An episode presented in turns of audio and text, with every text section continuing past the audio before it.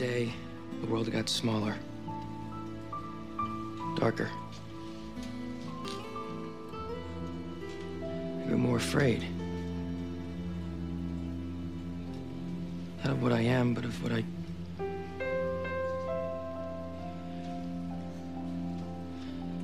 Continue. Welcome back to Creek Talk. This is Steven. And I'm Jamie. And this week we're recapping season two, episode 14 To Be or Not to Be. That is the question. No, that's next week. That's next week, Jamie. Duh. Sorry. Jamie, Steven. what did you think of this episode? Um, I'm glad that we finally got to this episode. I like this episode and I don't like this episode at the same time. I mean, I like this episode.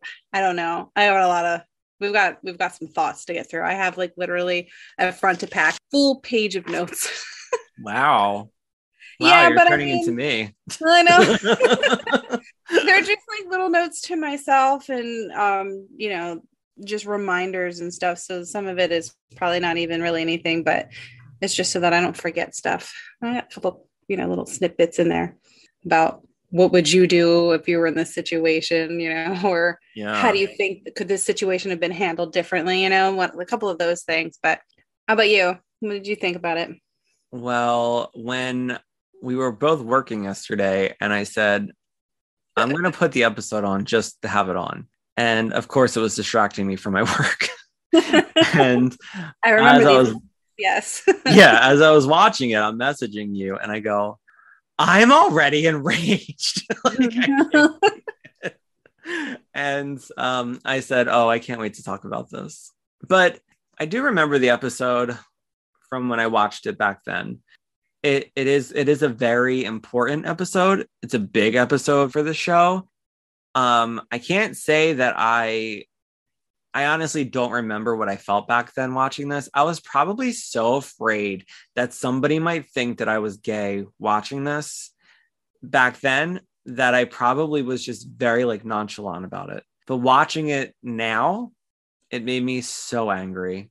And um I sympathized with him, with Jack, a lot. Yeah. Yeah. And I felt so bad for him because he's so confused, you could tell. And, you know, I, I've talked a lot of shit about Jack leading up to his coming out or whatever. But I have to say, it's like kind of believable because I understand it. You know, I, I'm not going to get into like my whole like personal life, my dating history and stuff, but like I dated girls before I, I came out. But during that whole time I was dating girls, I knew that I liked guys. I was just doing the thing that I thought was I was supposed to be doing because I was like, I can't like, even though people were like, uh, uh, they're like, obviously he's gay. Like, I don't like, I can't believe he's dating a girl. I think they were more shocked at that than anything. So I don't know, but um, I don't know. It's it was very realistic, and I think that I feel like kids today are a lot more open than they were back then, especially when this aired. But this stuff is still happening. Kids are still killing themselves for being outed and being called a fag and homo and all these horrible words. And like, because kids younger and younger are like realizing who they are. And, you know, I always thought that was a little crazy to me because I was like, you don't know who you are when you're like 15 like you you might be confused and then later on you're just like oh maybe it was just like i it was just i was young and i was confused but then you know it could eventually turn into a thing where you are you are a gay person and it Yeah. confuses you but well especially in those not even not to cut you off i'm sorry. Um i don't want to forget. Let me write it down and then you just keep talking. Ignore me. I don't even remember where i was I'm saying. I was just i was just going on a tangent. You were going on a tangent. Um but i mean teenage years especially you're you're going through hormones and kids are curious you know what i mean? So i feel like for some like that is still kind of young to me because i agree you know your brain is still forming you don't fully know who you are yet Yeah. so when you're older and you're like this is who i am own that shit man but you're you're totally right this is a very even today as open as we are um and our kids are um it is definitely still hard for others to get through even though it's a lot better than it used to be it's still very hard. So i thought that this was a very realistic episode. The reactions were realistic not only just for jack but for the people surrounding him that are affected Mhm. as well. Um i do remember having a hard time with i think it was part two. So this is part one of these two episodes of jack you know coming out. And I remember part two. I remember being angry at Joey. I don't remember why, but I was actually angry with Joey. I don't even remember part two. Yeah. So, yeah, I, I don't remember what happens either, but I just remember being like really disappointed in Joey because of how she like reacts to the entire thing, which event, you know, it, it doesn't last for too long. They get over it, but it's, it's very interesting and I'm very excited to talk about it today. Me too. Me too. All right. So before we break this whole episode down and I start to have rage blackouts from talking about that horrible teacher, Yes. um, why don't we do like a quick catch up and then we can just talk about it? So, what did you do this weekend, or what, anything new happening with you, Jamie? Um, Actually, my first thought was I wanted to talk about our coming out stories. Oh, Jamie doesn't have a coming out story. but what I can do, so I thought of that earlier and I started cracking myself. You can talk about your coming out story if you're comfortable with it. oh Um, my god, I was laughing at myself when I thought of that because the reaction you just gave me was exactly what I saw in my head. where I just looked at you for a second and thought about it, like. What, Like, what is it talking about? went that, Steven. I literally went like, "What can I possibly? What? How can I relate my life to a coming out story? Like, did there was there anything I ever came out to that was so surprising?" And I was like, Oh, No. you love Asian rom coms. Asian rom coms. Um, Um, but yeah, what's up? What's new with you? Anything? Anything new going on? So I've had some sad news recently that have occurred that I will briefly touch base on, but I'm not going to go too deep. Um, my pup up recently passed away. So that was been that's been a really hard last couple of weeks. And then this morning I had actually recently found out that my uncle had passed away. So uh hopefully, you know how they say everything comes in threes. I'm hoping that we stop at two I know. or we'll let um we'll let Betty White's death be the first one, and then we'll Yeah. just that that'll be the third. So we're done. Hopefully, we're done. Um, so I'm dealing with that. But aside from that, I came back from my hiatus on Instagram, so I'm really happy to be in the book world book community. I missed everybody, and it was really nice to see you know the support that really rallied um, with regards to that. So happy to be back reading my books although i am splitting my time reading between that and my rom-coms because i'm still highly obsessed with these rom-coms right now i'm currently watching a korean one um, that's kind of cool it's about like a nine-tailed fox. I can't remember the exact title off the top of my head but i think it's like tales of the nine-tailed or something like that. What is that? uh so in culture they have like fox demons and and and stuff. I don't without getting really into it i'm not too familiar with korean culture compared to the japanese culture. That's a little bit easier because i'm a little bit more familiar with it. But um i'm not going to get into it it's really interesting it's I'll have to very well up. show um it's on Viki. I What's it called? Viki? Viki is an app that I use to watch all of these shows. Oh. Yeah. You've even gotten an app. I got an You're like app. really into it. I'm not an app. but um I love it. I I love it. They they really are entertaining. Some of them are really funny. The secondhand embarrassment is extreme on one or two of them, and I love it all the same. Like mischievous kiss is still like stuck in my brain though. I have I have dr- like daydreams. but yeah, I yeah, I'm very excited. I love them. So I like I, I'm torn because there are books that I need to read by a deadline, but I really want to watch these shows. So I'm trying to adjust my lifestyle to kind of balance my hobbies.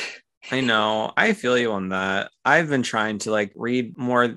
I read when I go do my laundry a lot, but I was reading a lot before bed, but I haven't in a while. And my whole goal, even today when I did laundry, was to read, and I just didn't. I was just listening to podcasts, but It's all about Sometimes you prioritizing. gotta, like give your brain a break. You know what I mean? yeah. I found the last couple of years that since I've been reading so much that each year in the beginning, I actually taper off on reading and I Mhm. kind of watch and go through like binge and watch shows because it's a little bit more mindless. I don't have to focus so much. yeah. Um, and then I start to pick up like towards the end of spring, summer, and fall and winter. Then I start reading a lot more. But I wonder if I can count these shows as like a book because I'm reading the entire script anyways. You're reading the subtitles. I'm reading the subtitles so I know what they're talking about. Um, well, I wanted to say I'm sorry about your pop up and your uncle. I know you had told me about it privately, and I feel like we're relating in this weird way over death, but you know, I'm here for you, and I know what you're going through. It's very weird. Grief and death is a very weird thing, and I can't even explain it, but I'm glad that you're trying to stay focused on what is making you happier, putting you in like Better moods. different metal mental space yeah which Yeah. you know that's what i did too. I was i had to. Otherwise i would have like crawled into a ball somewhere. Hmm over the weekend i watched the asian horror movie Gonjiam, the haunted asylum. I don't even know if i'm pronouncing it correctly but i even texted you and said i was watching it and i fell asleep so many times during that movie. I don't know if i was just super tired or if it was really boring but I didn't really enjoy it that much. I thought I was gonna really like it. Like I liked the beginning of it, and then something happened. It just got like, I don't know. It was a lot with the reading and trying to focus on what was happening. So I get it. It can be overwhelming, especially if you're not used to it. Um, You have to watch Train to Busan. That movie made me cry. It's subtitled. It's a zombie movie. It's a really good story. It, it was it was a, a really good horror movie, but it had a lot of heart to it. And yeah, hmm. like I literally cried watching it. but that was subtitled, but that didn't bother me. Like I don't care about subtitled movies either. me either. I love them. I watched I'll watch a subtitle movie like any any day, but like this this other movie, the Haunted Asylum movie, I heard so much about it and I was so excited to watch it. And maybe just I was I maybe I was not watching it when I should have watched it. Like maybe I'll go back and watch it again and see if there's anything When you're not as like as tired, or maybe yeah, like when I was like when I'm like 100%, maybe when you're in the mood, maybe you weren't really in the mood to watch it. I wanted to watch something, so I just put it on because I was like, well, here's a here's a time like nobody's bothering me. I can like, you know, focus on it. But it was just I don't know. I guess it wasn't the right time. But Mm. I was I've been rewatching the Saw movies. I didn't watch the first one. I started with part two, and I watched uh over the weekend. I watched like three of them, and then I've been slowly you watching them every night game. That's Yeah, the do you wanna play a? Okay. I literally only saw the first one, and then I was bored after after that. well they're literally all the same movie after a while but yeah. they they start to have like they do form a storyline with all these characters Mhm. but i even had to like google them because i was like i don't know what like their connection is to all this stuff but Yeah, it seemed kind of confusing. My brother loves them too, and he tried to explain everything to me, and I'm like, "Aunt, just quit now." i remember when me and justin first started dating i think we went to see the second or third one in the movies and he was so mad at me when we were in the theater. He was like, Why would you take me to this shit? He was like, It's like torture porn. And then after it was so weird because then, like, that's all I heard. It was like called torture porn. And I said, I don't know because it's like a good, scary movie. He's like, No, it's not. He's like, People are like cutting their own limbs off and shit. He was like, This is gross. I was like, I don't know. I like these kinds of movies. I love scary Yeah, movies. they're they're cutting movies. in their their partner's you know stomach to get to the key that's in their Yeah. intestine, you know, and like it's Yeah. just it was They a whole lot of gore. game. And it was it was yeah, the people self mutilating themselves to try to survive. The last one that they came came back with called Spiral with Chris Rock, that was really good. That was a good one. I don't know. I I watched it a couple months ago, but I really I really liked it. I like these movies. I didn't know like, that they had more than like two or three, so the fact that oh no. they go that all the way up to insane. They go all the way up to six, and then they have the final chapter after that. So that's seven. Then they do eight, which is Jigsaw, and then they do the Spiral movie. So that's nine. And I heard they're making another one. So Oh my god. They must be doing well enough for them to keep putting out movies. So I didn't I didn't even know there was that many. yeah. I don't know. How uninterested I am.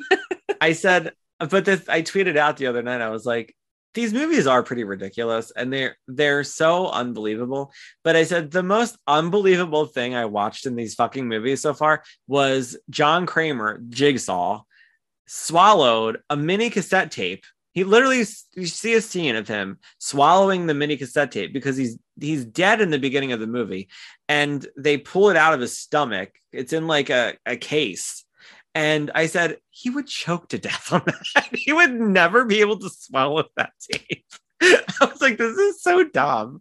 That would And be then- like super impressive that he would be able to like relax his throat enough to get that to go down your esophagus. Like That's all I thought about. I was like, I eat like a raisin and I think I'm dying. I'm like, I'm joking. He's eating like a like a mini cassette tape. I was like, this is maybe he deep throats a lot. I don't even know. Could be really like experienced in this. I don't maybe, maybe he doesn't gag swallows reflex. Swords, you know what I mean? He swallows swords in his free time. We don't know. He could be a circus dude. Anyway, but yeah, that's pretty much what I've been up to. I've been watching Euphoria as well. Everybody's been talking about it. Yeah. Yeah. it's it's a good show. I think I said told you already. I'm not sure. I like it. I'm not like in love with the show. It's very uh, it's a lot. But Zendaya, Zendaya is that her name? She's a really good actress and Oh. I think she if it wasn't for her, I think the show would not be as good as it is. So, Um yeah, I have it on my my watch list on HBO. I just yeah. Asian rom com book, no room for euphoria right now.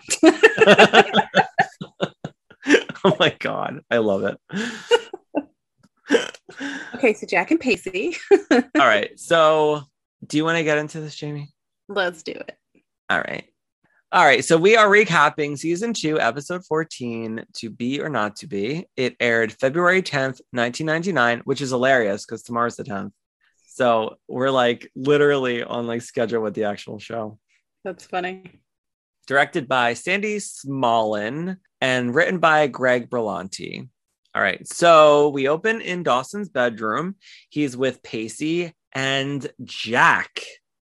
He's hanging out with Jack, which I thought was very weird. Jack made this miniature size model of the whole town, and Dawson's using it to do like aerial shots for his film. Do you think that this uh, model is the one that maybe the set uses when they did their like intro for Dawson's Creek?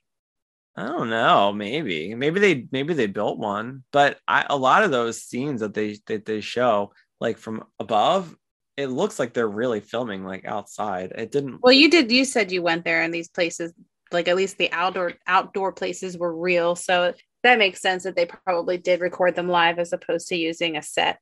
I mean, I'm sure they used it for something. I mean, why would they just randomly have it? You know, I'm sure they built it for the show for something. Something more than just Yeah, five minutes on screen. That was a lot Yeah. of detail exactly. on that. On that, you know what I mean? On that that town there. That was that was impressive. This was like more detailed than the one in um Beetlejuice. Oh, oh yeah. I Like- forgot about that. the one in Beetlejuice in the attic is like pretty big. It's the whole town, but the detail in the Dawson's Creek one was like serious. And Jack built it It was a serious art project. Jack took that job very seriously. very seriously. Jack's unsure why Dawson needs it, and he says, "You're not going to blow it up or anything." And Dawson just kind of laughs him off, laughs it off, and he says, um, "No, there are no asteroids in my movie. Um, I'm just using it for aerial shots."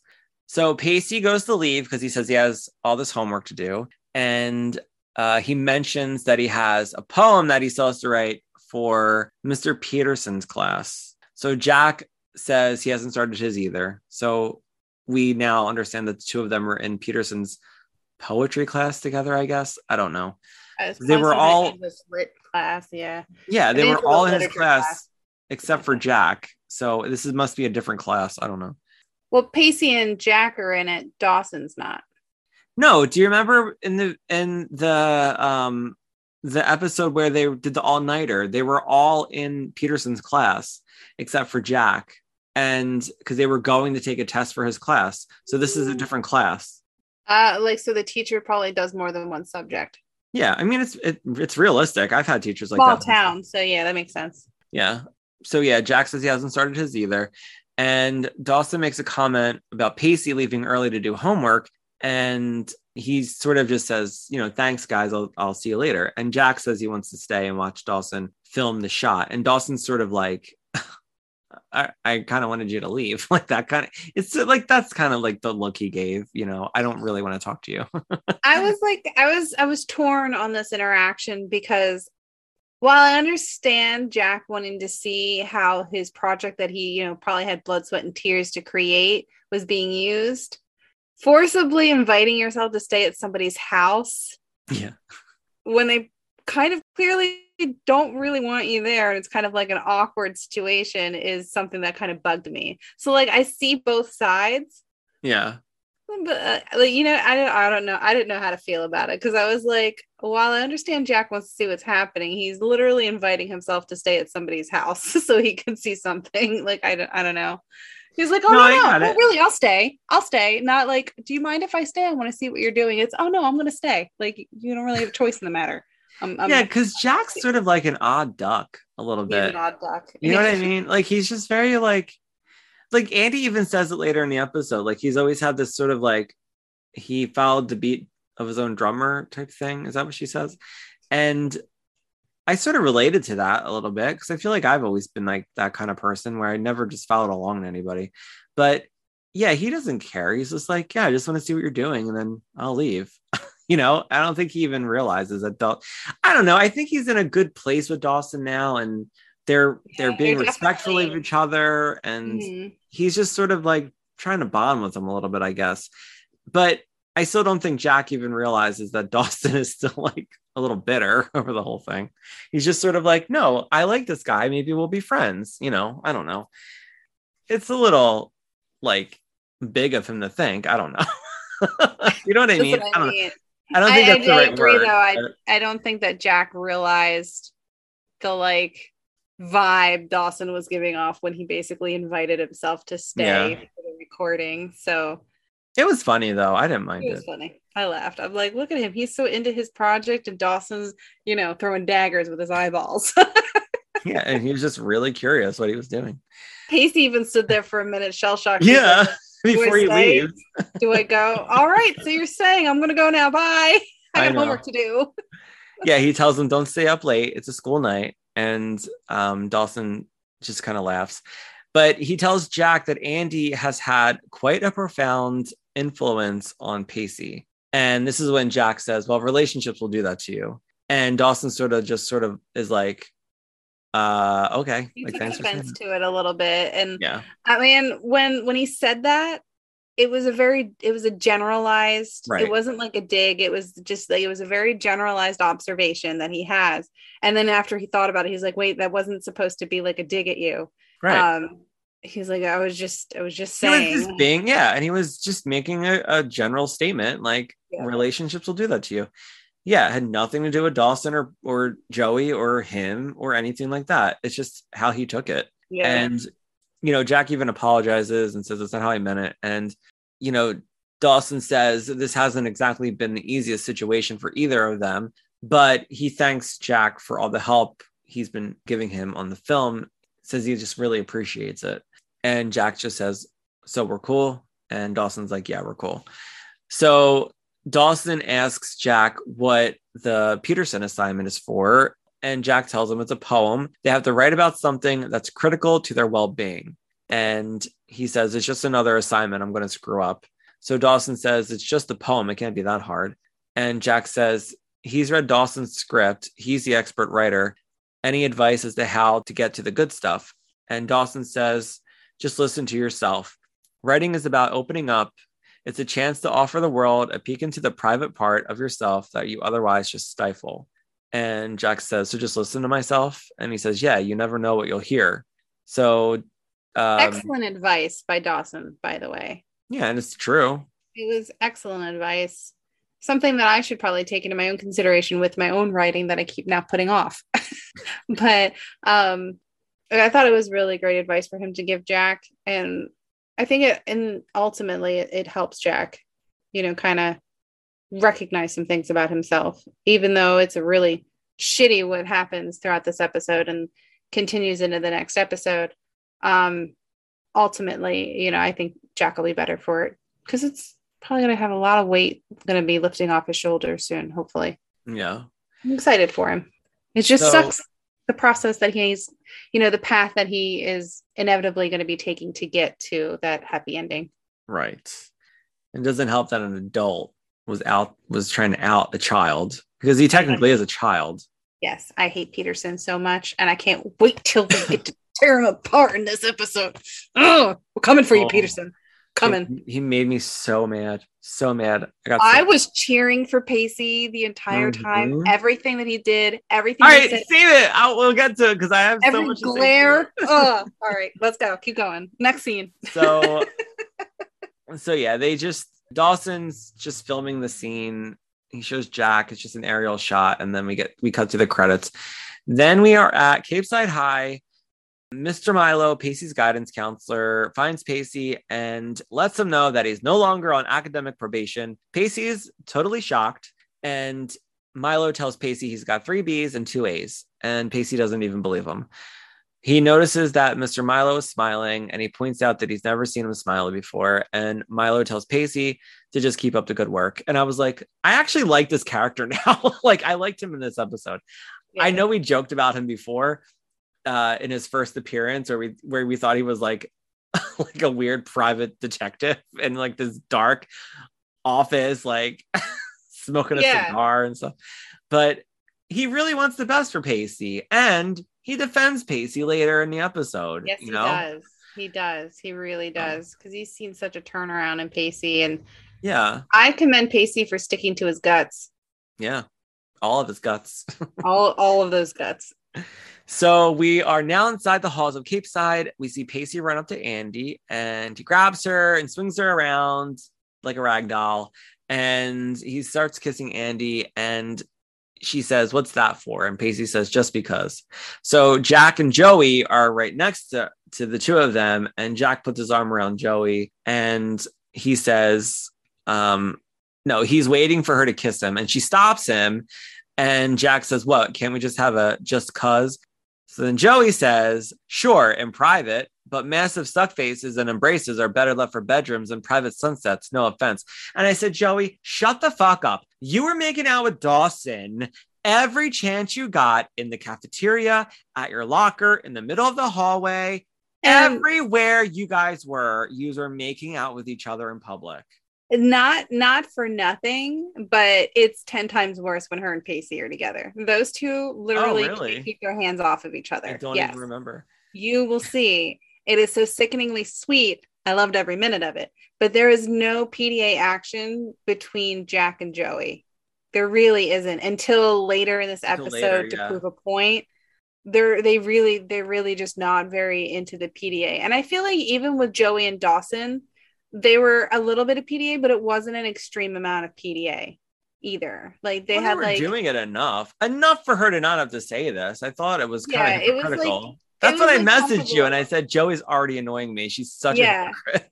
yeah it's it's uh, but when you when you compare i mean later when you're watching it you compare joey and dawson compared to joey and pacey completely different levels of suck face in the middle of you know rooms um but yeah that was just one thing that i put on here is you know you compare pacey and andie's you know blatant disregard and just don't care to the very like pre- reserved jack and joey relationship so something that i've noticed Yeah, I, I just their whole relationship to me is a non-relationship. I just never understood why they even brought them on to break them up.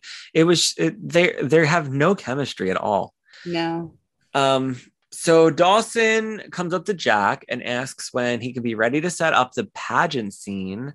Uh, I was like a nice little callback to the beauty pageant episode. And Jack says this weekend. So Dawson tells him, Great, he'll schedule the shoot for the weekend after. The bell rings and Pacey says, I hate to be a stickler, but we're going to be late for an hour of hell. So then Jack asks if Pacey has his poem, and he responds, Of course. So they go to class. So this is when Joey goes over to Dawson at his locker and she just acknowledges that he was being very nice to Jack. And she says, You know, the two of you are actually conversing. And Dawson says that some people are capable of moving beyond their petty long term rivalries to a higher ground. And she says, Whatever. If Jack wasn't working on this movie, then he'd still be the enemy. And they're walking down the hallway together. And he says, It's not true. And she says, You're so Hollywood. it's like, What? like, what are you talking about? Bizarre. um, so now we're with Jen, who's in a totally different episode of the show from everybody else. She's Jen. This is where they kind of split the. They do. They they split the the group up in this, and you've got everything that's happening with Jack and Joey and Dawson and Pacey, you know, whatever, and then Jen's over here in her own little world with Ty. yeah. Um, and if you've noticed, Jen doesn't have anything to do with this rumor. She No. never once comes to speak to any of them about. But she's the not rumor. even with she's not even in their friend group. not not even in their friend group at all, which I thought was a little weird because the way that the rumor mill works at this school and in this town, Jen had to have heard about it. right. So I'm hoping that she pops up really early in part two because she's been kind of MIA as regards to, you know, the drama that's about to hit the fan, yeah. Her supposed friends, but she's so focused, not even she's like trying to avoid Ty, and Ty is very persistent. So um that's where we're about to get into now. She is sitting outside by herself at a table doing homework and her hair looks terrible. I don't know what they're doing to her hair. They cut Um, it again. she looks like a she has like a 40 year old Karen haircut. It's so weird. And she's so young and she's so pretty. And I understand this is a different time, but they should have just let her hair grow out. It just looks terrible to me. I don't get it. So Ty goes over to her and he's trying to be really cute. And she like he's like talking to her, uh, saying he's like a lion and she's a llama and uh, like he she's her his prey or something. I don't know. It was almost like he was narrating one of those like um Like the animal, yeah. yeah, like the that the safari. animal- you know. yeah, National Geographic, Yes. you know, documentaries. exactly. the, the lion, you know, stalking the the gazelle. I don't know. yes. He called her a llama though, but Oh, llama, that, but she she's not even paying attention to him. She look she looks over to him and she's like, "Oh, hey Ty," and he looks really disappointed.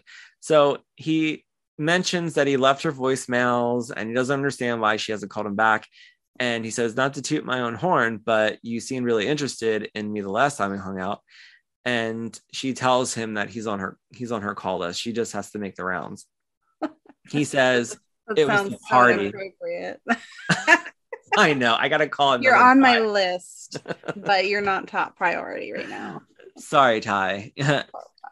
You're too into God, too much into God, right? For me, I can't. I can't. I do But- like that he calls her out on her, you know, Bible party freak out that she's had. So, which is about what you're getting ready to say. Well, he just mentions that, yeah, like the Bible party freaked her out. And Mm. she said that honestly, yeah, it did. And he says that's not what he's all about. He says he's not some Bible banging Dorcas McForcus. I was like, that was funny. I don't know. There's something about Ty in this actor. I don't know what it is. He's cute and he's a good actor, but he, I don't know what's going to happen, but I think he's very just religious that he's anti-gay. So I I feel like something's going to come up where he's just very against Jack and then that's when Jen and him sort of break up. I don't know. remember. If I'm being completely honest, I do not remember what happens, but I do know that I don't like Ty. Yeah. I don't remember why I don't like him because in this episode and in the previous episode, you know, you really, you really kind of want him for Jen. You know what I mean? He seems like a good guy. He does the church thing, which is great, but it's not, you know, it doesn't really fit into obviously Jen's lifestyle, but he also is more than that. You know what I mean? He appears to be more than just He's know, the funny baloney to me. You know what he reminds me of, Jamie? Right. He reminds me of like one of those Bible thumpers who, you know, rules his life by the word of the book, but he hates gay people. He hates interracial relationships. He hates all that kind of stuff, but he's okay to like cheat on his wife or, you know, get a divorce or kind of hypocritical or yeah. like his that's what he reminds me priorities aren't in the right place. Yeah, there's just something about Ty, and I just I can't remember for the life of me what it is, but phony for sure. Like he's hiding something, but I just don't remember what it is. Whether it's you know he's if he's homophobic or or you know if it's a religious thing I think that's or if he's a slime ball. I really don't remember what it is. So I'm very excited to find out what happens because I don't remember either. And it's going to be like watching it like all over again, like for the mm-hmm. first time ever. It's like what I'm doing. yeah, oh my god, we're doing the same thing. We should have a podcast. that's how terrible my memory is. I'm like, I know I don't like Ty. I don't remember why I don't like him. I just know that I don't. you know what happens when you when you binge because you did just binge this kind of recently, Things So- blur together. But it's yeah, yeah, exactly. Like it's one of those characters that you're just like, I just remember not liking him, and I don't Mhm. remember why. So, Mhm. um, so she says, you know, I'm sure you're not. And she understands that his religion is important to him, but she sees it as an inevitable obstacle in their relationship. And he tells her, Don't you think that we should go out on a first date before you map out our future? And I said, Well, he's got a point. He does a And-. But I feel like she knows she doesn't want to be with him because she's that's not the kind of guy that she thinks that she should that she wants to be with. I don't know. She is, but I also think she's kind of prematurely judging him. But so here's where I'm kind of like on the fence about this entire situation. And I totally support Jen in it, in it though, because so she's talking to this guy that got introduced to her by her Grams who Mhm, goes to church. Fine. mhm. He helps with the um the set for Dawson and everything and helps Jen out. And that went really well. They're He's flirty. like, hey, let's go to a party. She's like, oh, we're gonna go to like an actual party, and then they go to a church, you know, Bible thing, like a get together or whatever. Um, so it's like I would be torn because the personality and how open he is, he would seem like he's I don't want to say normal, but like not so religious, I guess. But then he goes to this, I don't know what to call it, It was a whatever. Bible study. The, Bi- that's the word, the Bible study. Three days a week. Yeah, No. a lot. Not a lot. Like, I'm not religious. I'm not like, I don't, I don't, I don't time know to last read the Bible. I, don't- I, I would think that that would be at least a weekly thing. Maybe it's a Catholic thing. Like I know that, uh, like Terry's grandparents, they go to church a couple of times a week and that's normal for them. So maybe the three time, maybe they do, maybe it's an after school thing that he's been doing since he was like in school on Monday, Wednesdays and Fridays. I, I, I don't know. I don't know. It's it is excessive to me. it's a lot that is a lot um so like i get i get his point about well you don't really know me all you know is what you think you know what you think you know is i go to church all the time this is all i do so i understand his point with that but at the same time i just his personality doesn't match up with his activities and that's where i have like flags popping off in my head like why why is may no compute either he is too perfect or there's an issue here. And there is some kind of issue. I just don't remember what that issue is right now. Yeah, I I totally agree with you. Okay. Anyway, she just says she's not the type of woman who likes persistence. Whatever. He's just trying to date her. She she just knocks him down. Yeah, she's just She denies him. Interested. She's turning him down gently, but Right. he just pretty much turns around and is like, "Well, I'm not the type of person who gives up, and I'm not giving up on you." So we Right. at this point are established that currently Jen is not interested, but Ty's not giving up. He's going Right. to keep pursuing her. Exactly. Now we are in Mr. Peterson's class and we see him walking up and down the aisles collecting everybody's poems. He gets the Pacey and he says, empty handed, I presume. First of all, this guy is such a fucking closeted homosexual. Like, there's something about his demeanor and everything that just screams old, like, bitchy queen to me. And I tried to look up the actor on on IMDb and I found a couple of credits he was in, but there was I could not find anything about him otherwise. It drove me nuts. I I couldn't think find anything. he's just to me he reminds me of just like the old grumpy man. He's just miserable at what he's doing. He doesn't really have the joy that he maybe once had when he was teaching and it shows. So he's Yeah. he has fixated on Pacey and that's pretty much where he just takes his frustrations out on his his, his miserable life. Um, and I mean, Pacey kind of hits the nail on the head later. I think about the personality and just the way that he behaves, you know, and treats people in class. Um, but with with regards to this, so Pacey's flipping through his notebook and he's trying to find his paper that he wrote, and you know he wrote it because Pacey, you know, has been doing so good lately Mhm. which this teacher doesn't you know recognize at all the the grades that Pacey's really just made a drastic change from how he used to be you know he's he's on the right path and this teacher is just completely blinded to it. He does not give a shit. So um Pacey finally finds the paper. It was in the binder not his notebook that he was leafing through and he hands it to the teacher and the teacher just gives him an attitude about it. Oh here it is. So first I think he was mad because Pacey actually did the work. Yeah. and now he's like, well, you can either rewrite this because, you know, penmanship is half your grade, which, first of all, what? he like made it up. He like He was totally making made it that shit up, up. just to piss Pacey off. I was just thinking about like all of like uh my schooling in past years and I think the only time my penmanship really mattered was when I was learning cursive. Yeah, I mean, obviously Yeah, I thought the same thing. I mean, obviously, your homework should be legible. You know Yeah. what I mean? But for it to be half of your grade for just a poem, like, I feel like that was excessive. And then it was either, well, you can only get a D as it is right now, or you can turn it in tomorrow after you rewrite it and just take a hit for uh, it being late. So is- screwed either way. He's screwed either way. I probably would have been asking questions like, well, which one's which? You know, if I'm going to get the D now because I'm handing it on time, but you can't read it, or am I going to have to turn it in late? What's how much is that? Actually, you know what? Let me just go talk to my guidance counselor because you're Right. also where is their guidance counselor during this? First of all, No, why has nobody complained about this teacher? So it's obviously for it's obviously for dramatic effect. But I understand what you're saying because I was getting so worked up as the teacher was giving him these like rules as he's going along with how he's going to grade his fucking poem that he handed in on time and you know he did the assignment and he's already telling him that he's going to like fail because he didn't write it in cursive which is the biggest thing like dumbest thing i've ever heard Because it wasn't legible. Not that it wasn't in cursive, but he said it wasn't legible, and penmanship is fifty percent of your grade, and like he I- is um, did just a bitter. She's bitchy bitter old man. he's a bitter bitchy old queen who needs to get A laid Miserable fuck.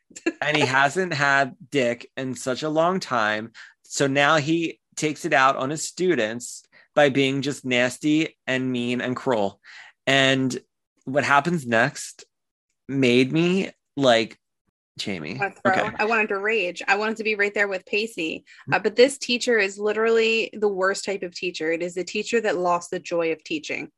Those are the worst kind of teachers because they don't want to be there. They're miserable. They don't care anymore and they need to care about their students. And this one just, he doesn't.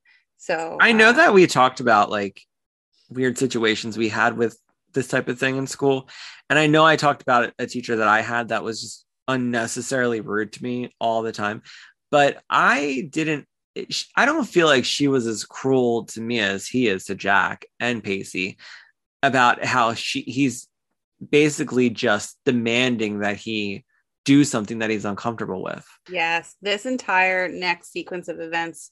maybe Really i'm lying because that did actually happen to me but I- anyway. I honestly, if Pacey was my child and he stood up for his friend, you know what I mean, and this kind of situation happened, and the suspension that ha- happens afterwards as a punishment, I don't think I would even be upset about it. i wouldn't either I mean, I might be a little bit I would fight disappointed it, that you but- spit in the teacher's face. Uh, That's a step too far. yeah while I understand it, I can totally respect my child for, you know, sticking up for his friend and sticking up for what's right and then you know handling the consequences and accepting those consequences you know what i mean i can i respect pacey so much in this episode it just makes me happy inside Peterson is giving Pacey all this shit about his poem, and Pacey's just really frustrated and he tells him that's not fair. And Peterson says, Well, fairness is overrated. So Pacey, who's sitting right next to Jack, says to him, Is it just him or does Peterson get meaner every day? And Jack says it's not just him. So Peterson overhears Jack and he's now calling out Jack and telling everyone that Jack's grade is uh, deficient, and hopefully his poem went well because he needs the grade. So Peterson tells Jack to read his poem out loud, and Jack starts to freak out a little bit because he's like, I thought that these were just for you. I didn't know that we had to read them out loud. And Peterson's like, I changed my mind. So Jack asks if it's okay with him. Can he just hand it in? And this part confused me a little bit because he was literally going up and down the aisles collecting our poems. Why didn't he collect Jack's? I didn't understand that. I, I noticed. Well, he kind of stopped. So I think what happened because he came from down the aisle and Pacey and Jack are next to each other. So he was in front of Pacey's desk waiting for Pacey to give him his paper. And then I think he just kind of got distracted and he didn't finish collecting the papers. He just walked to the front of the class. So he never got Jack's that was kind of behind him. And I don't think he got anybody from the front row. like in front of Pacey or Jack or that third row over. Or he um, just he sensed that Jack was a closeted teen and he was like, I'm gonna ruin his life right now. Right. So so Jack gets up and he, go, and he starts Pacey because I can't hurt Pacey. and I wrote down the poem that he read. So I'm gonna read it. Okay. Okay. So Jack starts to read it. He's like really nervous. And it goes, Today, Today was the day the world got smaller, darker. I grew more afraid, not of what I am, but what I could be. I loosen my collar to take a breath. My eyes fade, and I see him, image of perfection, his frame strong, his lips smooth. And I just keep thinking, what am I so scared of? And I wish I could escape the pain, but these thoughts, they invade my head, bound to my memory. They're like shackles of guilt. God, please set me free. At this point, Jack is crying in front of the whole class. He excuses himself and he leaves the classroom. Peterson's like laughing. He like smirks. He's not like laughing, he smirks. He's like, I got what I wanted. I embarrassed this kid. And the whole class watched eh, like him read his poem where it was a very private moment. So then Pacey gets up to go check on Jack, and Peterson demands that he sit down. And Pacey sits back down, and Peterson resumes the class like nothing even happened.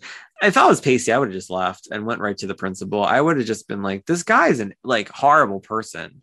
And there's witnesses. Everything he no. says, everything he says to Pacey about his grades before he spits in his face, he has witnesses. And if if this was back in the time or if, if cell phones were available back then, this teacher would have been fired before this situation even happened. It would have gone viral. Oh, ha- hands down, the entire thing. I mean, even before this situation would have gone viral. This teacher would not have lasted long with if mm-hmm. uh, technology back then was how it is today. Hands down, I completely agree.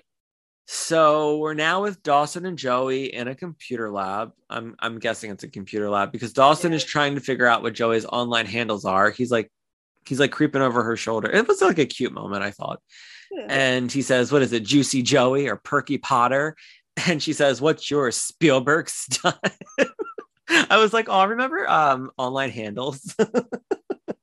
mine has always been the same. I've never changed mine from Bostic Senior. uh, I have, I still use my original. Well, no, I don't. So the first one that I had was like punk rock skateboarder or something obnoxious. I only used it for like that initial AOL when we had like Messenger, you know? Yeah. But after that, I switched over to like X Crazy Girl X30, and I use that for a lot of stuff still today. X so. Crazy Girl X30. Oh, crazy with an eye. Because you're so crazy. um, so over at the next table, we hear a conversation with these three boys talking about Jack in class, and they they say how Jack is a total homo. They're like talking about the poem and everything, and they're like, "Yeah, he's a total homo. He was crying, and it was about a, his poem was about a guy." Yeah. And, and and camera- hear everything. yeah, the camera pans over and we see how they overheard everything. But and Joey sort of like gets embarrassed a little bit. You She could kind of hides a little bit. She like kind of moves her hair and kind of hides her face because she's like, She's I don't not know face acting. She, she, it's like she, yeah, but she's she's kind of hiding. She doesn't know how to react. She doesn't know what's happening. You know, all of a Yeah. sudden there's rumors flying around about her boyfriend and something that happened in class. She's just like, what the fuck? she doesn't really go for very masculine men, does she? Not yet. Although I always thought Jack was masculine later in the series. He was kind of like doofy in the beginning, but he gets like super hot and like he plays football and stuff, you know? He does. You're Aw. right. You're totally right. All right, so now Like we're at the ice house. hmm and Dawson is asking Joey if she's talked to Jack, and she says not yet. He's still pretty upset. So then Dawson says he's heard about it uh, again, and the rumor mill is working overtime. And all I thought about was that that pothead in the stalls, just like telling everybody about Jack and the poem. he was in the class somehow telling everybody. First it was Pacey and his secret lover, and now it's Jack and his fantasies. So So Joey says she's heard people say that Jack is seen regularly wearing dresses down Main Street to he's checked into a monastery to deal with his sexual ambivalence. And he tells her that she's being very flip about it. And she says, Why not? It's all a big joke. And he says he's just concerned about her. So she gets super defensive and accuses him of giving validity to the rumors. And he tells her he's being genuinely concerned because he wants to find out what's actually going on. And he is. He's not mm-hmm. like, he doesn't have an ulterior motive. Like he probably would have prior to this, but I think because he's in a better place now with Jack and he's concerned about Jack and he's concerned about Joey's feelings too, he really does want to know what's happening because like I agree. These shitty things are happening to two people that are in his life that he like cares about. I completely agree. They they are in a better position, in a better place. So I um I think Dawson is definitely coming from a more genuine position compared to maybe how he would have reacted, you know, several episodes ago. Yeah, he would have been like real nasty about it. hmm Um, so she goes on this whole tirade about how Dawson is being passive aggressive by highlighting a flaw in Jack that would get them to break up. And he tells her that's way over the line. And she says, No, it's not. From where I'm standing, it's perfectly in bounds. I was like, That was a really good comeback. So now we're with Pacey and Andie. They're studying at the uh, dining room table at Mhm. Andie's house. Jack comes down to tell them that he's going to the ice house. Andie doesn't say a single word to Jack. So Pacey says bye to Jack and tells Andie she's being a little frosty, which, by the way, made me want a frosty from Wendy's. And Oh, that sounds so good. Frosties and French fries. As soon as I heard heard him say frosty, I was like, Frosty. frosty. Steven, I'm mad at you. I have a Klondike bar in the freezer. I think I'm gonna get one. I have drumsticks. I just bought. Oh, oh, does it the kind with the little chocolate in the in the cone? Yeah. I want one. So Andie's like, pardon. So Pacey tells Andie to give Jack a break. Jack had a really rough day and she barely said two words to him. So Andie gets really angry now and tells Pacey that she doesn't understand why Jack had to write the poem to begin with. And she says that if he didn't write something that could have easily been misinterpreted, and Pacey cuts her off and says, so he should have censored himself. And she says, Don't twist my words. So she tells him that she knows Jack a lot better than he does. And ever since they were kids, he always had this different drummer thing going on, and nobody gets it. She says he should have known better than to expose himself to someone as venomous as Peterson. And I wrote, She's being very cruel. Like she's, Yeah. she's she's like she doesn't have any sympathy towards her brother right now. It's weird. Like No. all she's worried about right now is that the focus is going to be on their family again. And I, I- like meanwhile, she should just not give a fuck because her business was already put out on Front Street from Abby about her mother, who's literally on Front Street every night trying to like tell everybody about her life. And she should just be like, yeah, my mom's crazy. My brother died, and my other brother might be gay, and I'm a little crazy too. Get the fuck over it. Like, it's so weird. We already know though that this is one of Andie's hangups that she struggles with throughout the entire show while she's on here. She just she's got a lot of pressure on herself and she puts a lot of that pressure on herself. Mm-hmm. Um so and she even explains this later why about her reaction and you know what her initial reaction was until she really had a chance to really think about it. right. So yeah, she does. um, come, she does come around, but She, she does. I mean, it sucks about her initial reaction, but it's great that she was able to reflect on that and just be like, "What? What am I doing?" And she corrects her action. And I think Jack later also he's very easily for like he forgives his sister Yeah. very easily, but he knows his sister too. So he knows that you know while her initial reaction was probably not the best, he understands that she probably just kind of got overwhelmed and couldn't handle it until she had time to process the entire situation. So he handles that aspect with her very well. They know each other very well, but um So Pacey tells her that she should talk to Jack and about the poem, and maybe it was misinterpreted. And she says, No, Jack's not gay. He's talked about girls his whole life. He's crazy about Joey. He hates Madonna. He's not gay. I always remember that that line. I always thought that was funny. And he how says, Well, have you hate Madonna? Rude. um I know. Madonna. I'm not a big current Madonna fan, but I like, I mean, who doesn't love her like old stuff? Oh yeah. Um the 80s was probably the best, but I don't I don't know any of her new stuff. I don't either. I None of it. remember I have her Ray of Light album, which is really good. I always liked that album. But um yeah, her 80s stuff is Like a prayer and Oh, my like, God. Vogue. Those are my that's my shit. Okay. Anything after that, I probably don't know it. When she you did that heard whole, Ray of Light? I don't know what that is. Oh, if you like listen to it, you'll know it. You probably heard it. maybe maybe and then she did that whole weird she went through this like whole weird stage i don't know if it was like the late 90s i just remember watching like this music video and being like this is a little it's a little too much Oh, like, was roast- she it Truth or out. Dare? i don't know steven It was all like just- real sexy, right? yeah but i just maybe maybe that's what it was it just it was i don't know whatever aesthetic she was going for was like too much for me I actually bought that movie recently on Prime and I haven't watched it yet because it Mm-hmm. was always something that I f- like. I don't think I ever watched it, but I always remember hearing that it was so bad.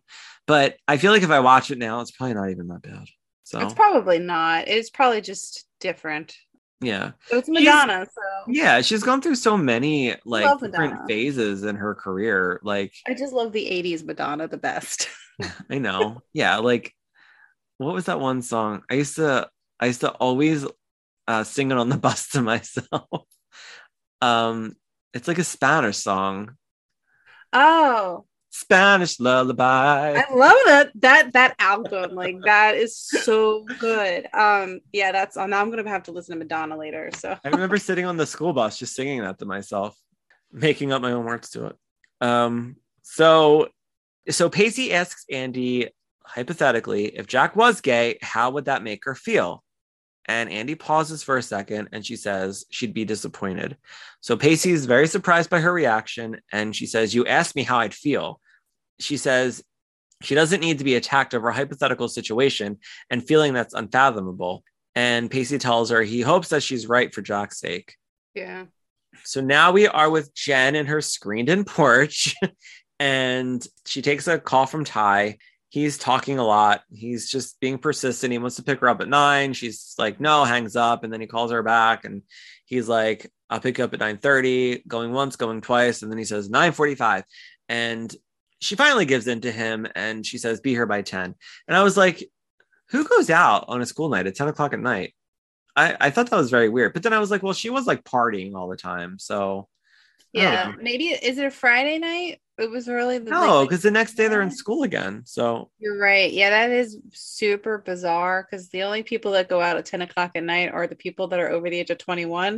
And that's because they pre-gamed and then they go to bars later. So um the, you know what's so funny know. during this this entire scene, the only thing that I could think about was the phone in her hand yeah, and me going, man, I almost kind of wish having cordless house phones. remember you Like, had to charge them. Yeah, they had to sit on the Battery died. um i had one that like i could pop the like the, there was like a casing on it and change the colors to my phone like i could change all the colors all the time it was like orange or blue um but i mean do people still use house phones like that anymore Yeah. Because, i mean We had a cordless phone up until a couple years ago when we just got rid of our line. I'm pretty Yeah. sure I still have the phone somewhere. But do you remember? ca- Um, uh stars no caller id remember caller id the little Oh like, yeah, yeah. It was like at? AT and T. It was an AT and Mm-hmm. T little caller ID thing that was like gray. It was like a gray box with a couple buttons on it, yeah so you could like sift through like your call. yeah and you would delete Yeah. them Uh-huh. it'd be like getting full you have to delete them so weird and now like and now we get phone calls and it's like this may be this person or this person you have or potential spam. You Yeah. know, like the potential spam that pops up. Uh, do you Weird. remember before that um, beepers? yeah i never had one but i remember my my older siblings had them I never had one either. You know what I had that was a beeper? It was gum. like came in like a case looked oh yeah i wasn't a big gum person when i was a kid not even now but i know what you're talking about i'm Mhm, sure like one of my brother or sister had that probably. it um, was always like hot pink or like yeah i can see it in my head with like the shiny wrapper on it. So it's like ooh pretty. And the gum was terrible. It was never good. You only really got it because you got the beeper container. That's it. The gum I wasn't never- good. Hubba Bubba, delicious. Everything else, crap. Yeah, I used to just be like, I really want that like that like gross bubble gum. And I would like, and then my brother would be like, Why are you chewing like that? And I'd be like, like what? Like it's it's gross. I gotta then I'd like it. blow a bubble and then I would get tired of chewing it. But yeah, I I'm not, I'm not a gum person. Red. I love big Oh. red bubble gum. Give me the cinnamon gum where it's got some spice to it. I just I can't. make my gums bleed, you know, with big wad of it in my mouth.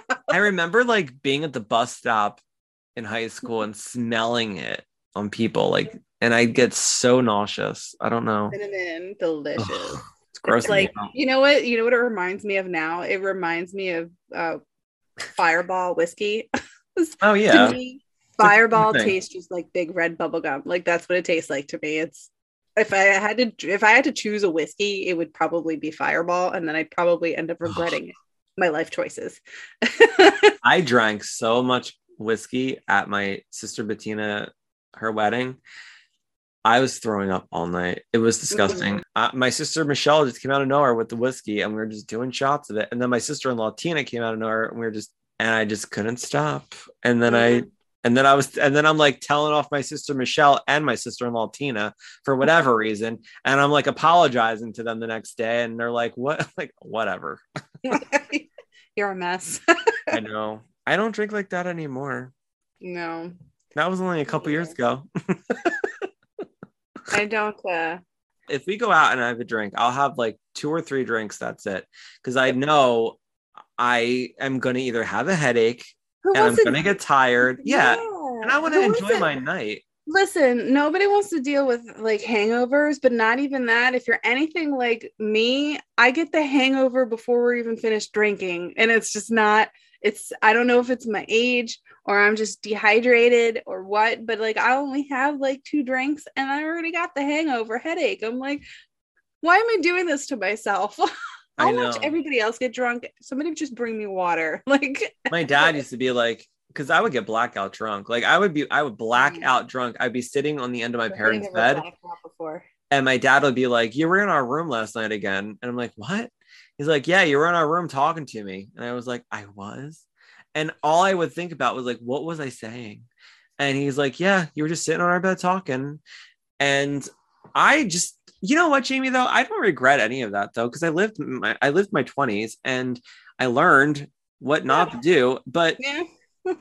I don't know. I can't, I can't, you, yeah, there, there's like a time that you have to stop though Right. and I would never be able to function if I was going out all the time like I used to and just getting drunk like I was because I said like I'd go out until like five in the morning and be at work by like seven and I'd be Oh, hungover. I would I'd never still function. be drunk. Ah. My boss would be like, I could smell alcohol on you. I'm like, well, I'm here.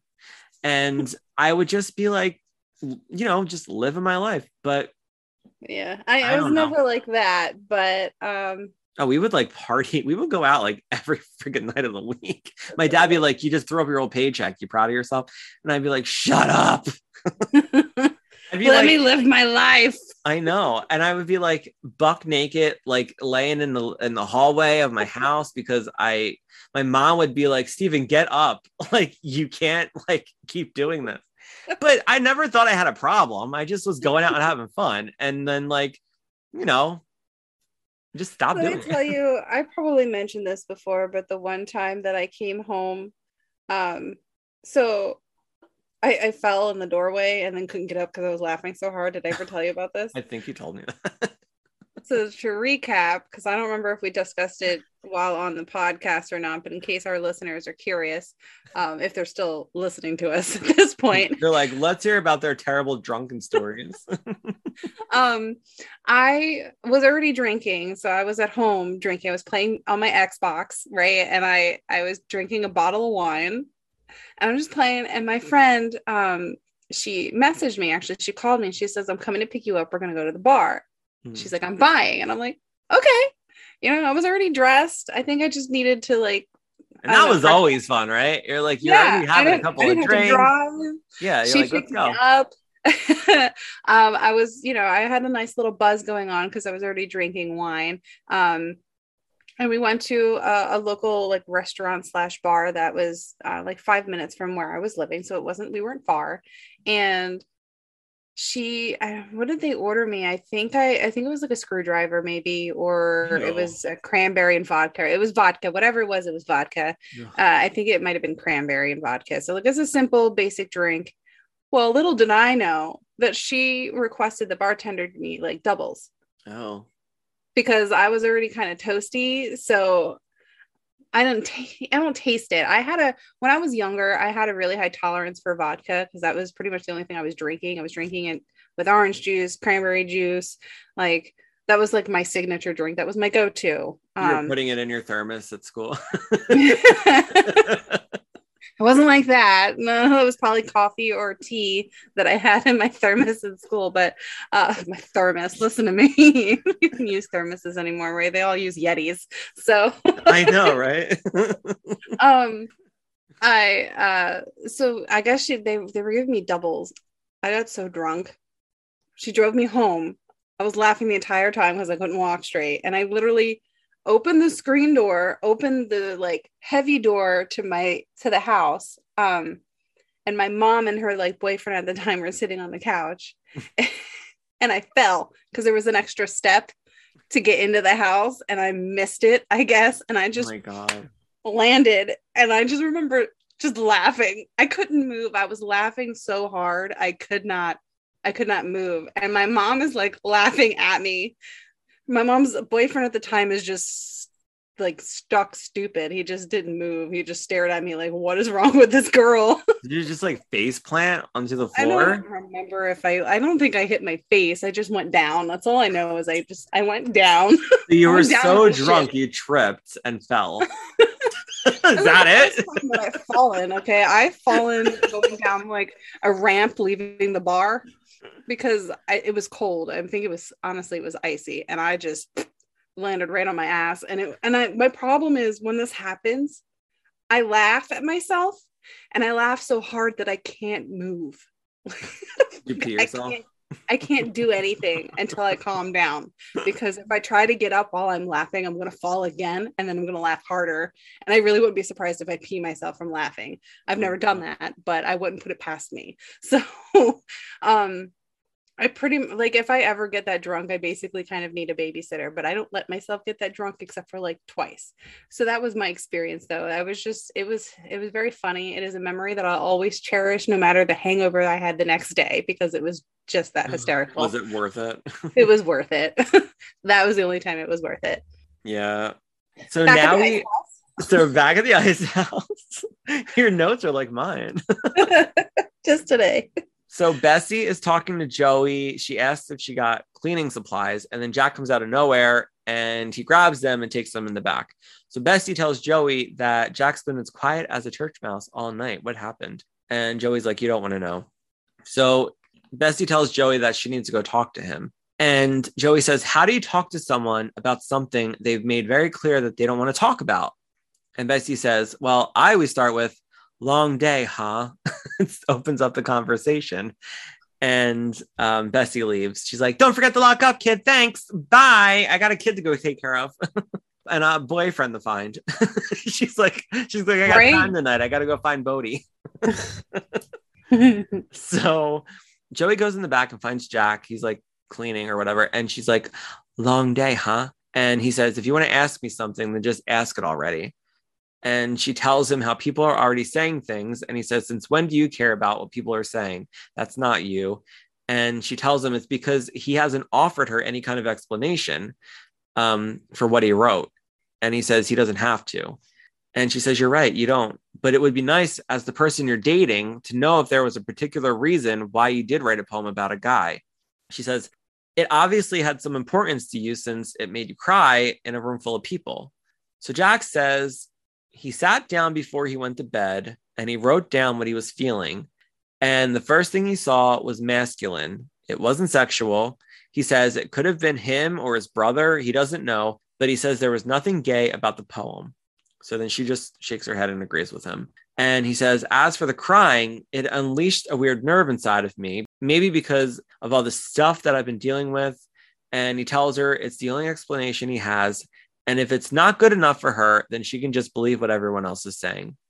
And she said she does she doesn't believe everybody. She believes him. And he tells her he hopes not because he adores her. And if he was going to write a love poem about anyone, it would be about her. So to me, it's clear that Jack has had these feelings and like it this poem was obviously a way of getting it out of his system to like try to understand what he's going through maybe he's not like understanding that he might be gay because it's just very confusing to him. Right. but you know when he's talking about how he sees a a masculine image it, it really could mean anything. But you know people take things literal like the whole class did and they're just assuming that he is gay. But to me it's he's sort of like it, like the thoughts are like sort of like trickling out of him and he's like maybe sort of realizing that maybe he is gay but now he's just sort of like covering up for himself now with her because one he doesn't want to admit it fully because he doesn't even know himself and two like what if it doesn't mean anything and he you know he he doesn't want to tell her like anything that he's not really sure of yet Yeah, I mean, because I kind of get that impression a little bit later too. But then at the end, I'm starting to wonder if he's just saying it because he's still in denial about it. This is doesn't yeah denial He's in denial. That's Um, what i'm trying to get at he's yeah, he's definitely he's in denial. I so here's the thing with this because I've never been in these this exact type of situation, but I've had you know experiences not like this, but you know of other things where I know in my head and in my heart how I feel, Mhm. but admitting it to myself and admitting it to those around me is like next to impossible, right? Yeah. So you kind of bury it. And I feel like that might be what's going on. Jack, I think, is aware of his feelings. I don't know if he's confused so much as he's just in denial. He's in mis- disbelief about That's exactly it. That's you're saying exactly what I was trying to say. Yeah. I don't know why I couldn't say it. That's just like I'm in know, denial. that's just the impression that I get. He he knows how he's feeling. He even questioned why am I so scared to feel this way? You know what I mean? In the in the poem, he even wrote wrote it basically like that. Like, why am I so afraid? And then he just I think that's what it is. He's just not ready to admit it to himself and to those around that he cares about, even though he is aware that this is how he feels. He's just he's just not ready. yeah, it's sad. It's very sad. yeah it's it's it's it is very sad but it's it's so damaging to a person. Self damage to their their personality their self image their mental stability So there was a certain point in my life where I thought, okay, I think I really like guys. So I used to go to this restaurant all the time with my with my one close friend, and a waiter would always sort of like flirt with me. And this was before this is before everything, before mm-hmm. Justin, before like being in serious relationships with girls, before all that. So I would go to this restaurant and this waiter would always sort of like smile at me and flirt with me. And I remember the first time he did it, I got so excited and nervous. And I was like, I think that guy's like flirting with me. Because in the past, I sort of like didn't get it. Like I think I told you this story about the car dealership. The car- yeah and I Yeah. like and I didn't even realize what he was doing because I was just so like maybe I was in denial at that time. Or oblivious. You were just oblivious. Yeah, I was oblivious. You're oblivious. Maybe that's the right word. But but I noticed this waiter always smile at smiling at me. And then I remember I would sort of just sort of like acknowledge it back and I would get like really excited and I'd be like, what is happening? And I didn't really want to confide in my friend yet because I didn't feel I didn't feel comfortable even like talking out loud about it. But we Mhm. would we would go to this restaurant like all the time and I would get excited because I'd be like, oh, I hope he's working. And he always was. And then he would like would wait on us a couple of times. So then my friend, my friend would be like, like, what are you doing? I'm like, what do you mean? And she would be like, Are you like flirting with this guy? And I'd be like, No, why? And she goes, Steve. She always called me Steve. She'd be like, Steve, no, like, do you want to like talk about this? I'd be like, no, I don't even know what you're talking about. Like I would I would always like shoot her down. You were in denial at that point. Yeah. yeah. But I but I was enjoying this like weird interaction I had with him. It made me like excited, you know? Mhm. and I remember she went. I, I did talk to him. Like we had like small talk. He thought I went to like another school. He was like, "Oh, I know you from somewhere and from the school." And I was like, "No, I didn't go there." And I remember just like we always had small talk, but he would always like talk to me when we would go in there. But I purposely wanted to go in, you know. Mhm. And at one point, we were leaving. We had another friend with us, and I said to my friend, um, I said, "Give him my phone number." And she was like, "What?" And we were already in the car. And she was like, "I was like, just go run in and give him my phone number and everything." And she did. And I was in the waiting in the car with our other friend who had like no idea what was happening. And she was like, "All right, I did it." And I was like, "Well, what did he say?" And she was like, "He said I'll call you." And then I said, "Well, what else did he say?" And then she said, "Well, he said he's in he's seeing somebody, but he's always down to have friends." Now, to me, now that would mean whatever you want to interpret it as. but to me, back then, I was like, oh, like so disappointed. You know what I mean? Um, so Crushed- your was. a little bit because I was like, this guy's like flirting with me all the time, and I thought maybe we- I don't even know what would have happened, Jamie. All I know is is that like I was having this fun flirtatious thing going on with this guy. So he did call me a couple of times, and I got so nervous because we were on, I was on my house phone. I didn't have a cell phone at the time. I Oh was yeah, you gotta watch with them house phones when you've got other people because they be listening on your line. Like I know. And I used to be like, it's, I hope like my parents don't like answer the phone. Um, but we would talk about like reality shows and stuff. And then I remember like writing in like a journal about it. And burning it afterwards. Would did. I did. I got so I felt like I was going to shit myself every day that somebody was going to find this. And nobody would have because nobody was like going through my stuff. But I remember thinking like I can't like let anybody see this. So I destroyed it. I threw it away. And after that I just never talked about it with my friend again since that happened. And I would I saw the guy a couple of times at another restaurant because he was like always waiting tables. And then I realized we had another friend in common, and I remember asking her about him, but like, like never really asked, like giving her the full story. I would just be like, "Oh yeah, he's a really nice waiter, whatever." And and I see him everywhere. I know every restaurant I go to, he works at. So, um, so then after that, I remember I, I, my whole mentality sort of just changed. I pushed it all down, and I was like, I need to just like figure out what I'm going to do here because I didn't want to tell anybody about any of this stuff. And my friend was the only one who knew about any of this stuff, and I know she wasn't telling anybody because I I trusted her and I started like getting in relationships with girls. And then when I finally met Justin, at that point, I felt like I had this like secret that like I wasn't telling anybody about. I kept it all to myself. And then when my mom finally found out, she I don't think she was like very happy, but I remember my sister being like, "Mom, you're like serious?" Like we all knew he was gay since he was a child. And m- my sister would be like like why are you like not admitting it to yourself? So I remember my It's mom crazy came in. how that happens because you either have the ones that completely blindside you, or you have the ones where like, oh, finally you came out. I know, I know. And I never thought either one of my parents would do that to me. But I never thought that they were that dumb to think that I wasn't. Because I mean, when you when I think about how I was as a kid too, and like even as like a teenager, I remember being a teenager, and one time my mom asked me if I was gay, and I I can see it right now in my head, and I remember feeling like I was going to poop myself at the table because I was like, why is she asking me this? What an odd question.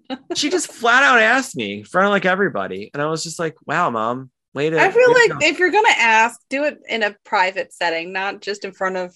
I know, feel like she just was having a conversation about it, maybe it's somebody, and like it just popped in know. her head. Yeah, I think she just went. Uh, she just was just like, "Are you gay?" Like how Joey does it to Jack. Blurts it out. Yeah. Yeah. And I was just like, I don't know. I was like, girls don't like me, mom. I was because I was like, show in high school, I was so short and fat and just not attractive. And I think she was always like worried why I didn't have a girlfriend and why like my close friend was a girl, but we weren't like dating. And I'd be like, nobody likes me, mom. like, look at me. Nobody's attracted to me. I look like I'm a 12 year old. And um, I don't know. I just, I, and then later on, I remember when I was finally like dating Justin and every, we were, I was out and everybody knew she came up to me and she said, I just think I'm a little disappointed that you didn't date more or try to try to give girls a chance more. And I said, what do you mean, mom?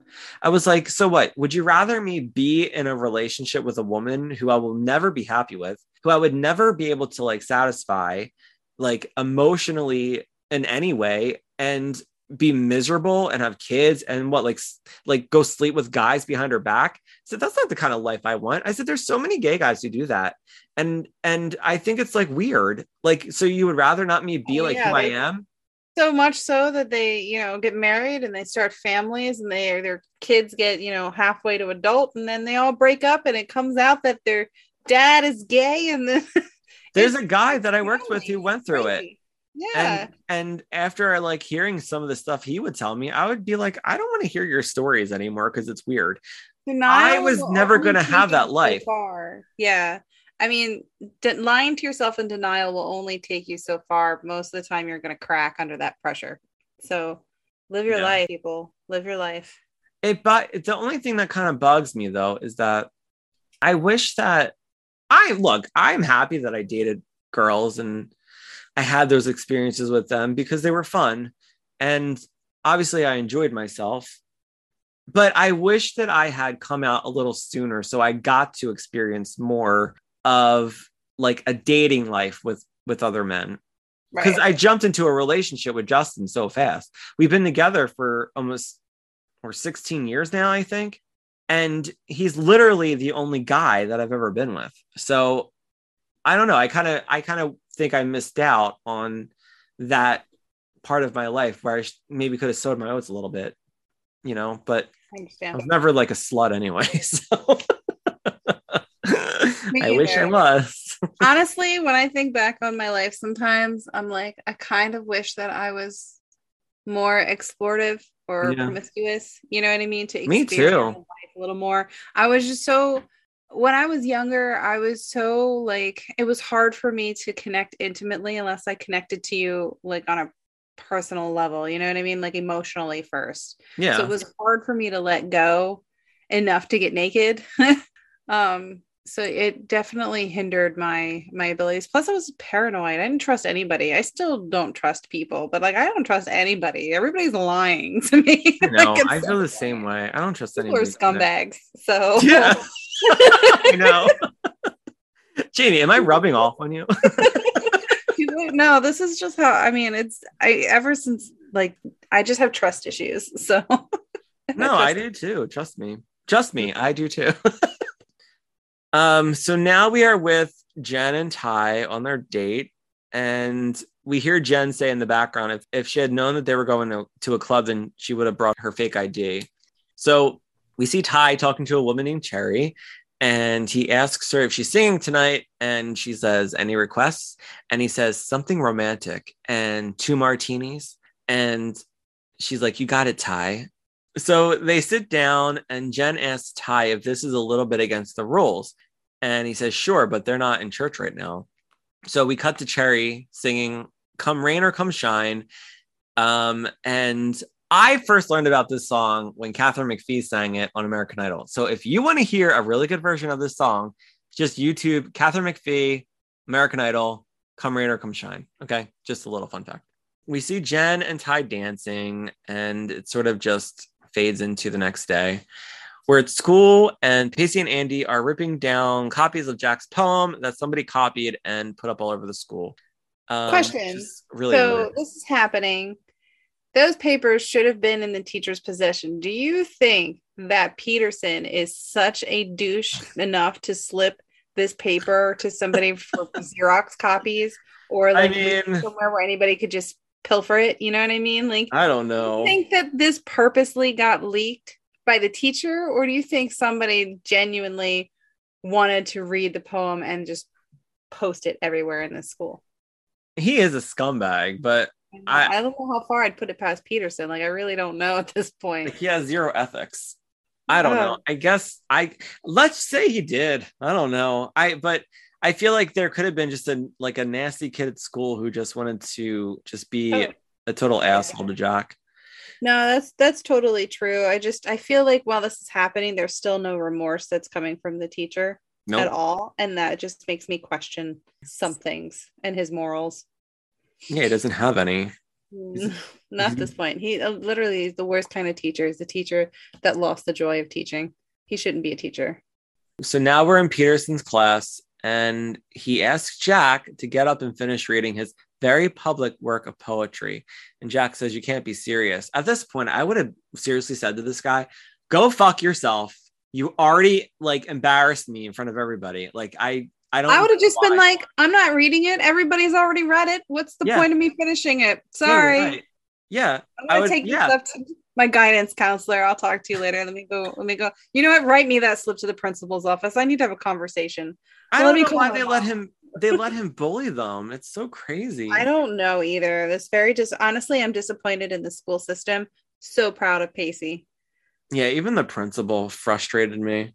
Mm. So Peterson says, Very, if you want to complete a grade, you need to finish the poem. I was like, that's such bullshit. So Jack says, Why are you doing this to me? And Pacey says, Because he can. And uh, Pacey's like super angry now. Yeah. So he gets up and starts walking towards Peterson. And Peterson tells Pacey to sit down. And he says, No, if you want someone to read the poem, I will. So he's like takes it out of Peterson's hand and he starts to read it. And we cut to Jack, who looks super embarrassed. And Peterson walks over to Pacey and he tells him to stop. He like yells him to stop. And he takes the poem out of Pacey's hands and he says, You will listen to me when I talk to you, young man. And Pacey says, Why should I? And Peterson starts to write a pass to the principal's office because he's getting ready to, to kick him out of the class. And Pacey says, What part of you gets off humiliating your students? Everyone else in this classroom may be afraid of you, but I'm not. I see your miserable scare tactics for exactly what they are the misguided lashings of a bitter, lonely old man who only feels good when someone else in the class feels worse. So he grabs the pass out of Peterson's hand, and Peterson says, Thank you for the analysis, Mr. Witter. I'll send you a check along with the F you'll be getting on your report card. So now Pacey's really pissed. he says, Pacey says, You can't fail me. I've gotten a B or better on every test in this class. And Peter says, Hell if I can. I've been waiting to foul you all quarter. So this right here uh, is proof that he he has zero morals when it comes to teaching because he would rather just fail a student instead of try to help him. Yep. And he's purposely trying to fail Pacey. He's trying to sabotage him. He's been waiting for an opportunity or an excuse to be able to get away with his de- evil deeds. So Pacey says, "You disgust me," and Peter sa- Peterson says, "And you, Mister Witter, are a failure, destined to always be a failure. Trying to teach people like you is like spitting in the face of the entire educational system." And he's standing right in front of Pacey's face right now. So Pacey spits directly on Peterson's face, and I went, Oh my God. he literally spit in his face. I don't remember that at all when it happened. And I said, he. I forgot it until it happened. And as soon as it happened, I'm like, oh, yeah, I forgot. oh, I I was so happy uh-huh. when it uh-huh. happened. it was justification for sure. Uh, so I wrote I wrote two questions down. Oh wait, wait, before you go, Pacey goes, "No, sir, that's spitting in the face of the entire educational system." Well played, Pace. Well played. Oh, all right. Um, so I had I had two questions regarding this. Right, one: Do we think that the teacher deserved to get spit in his face? No, nobody deserves to be spit on. No, yeah, I agree.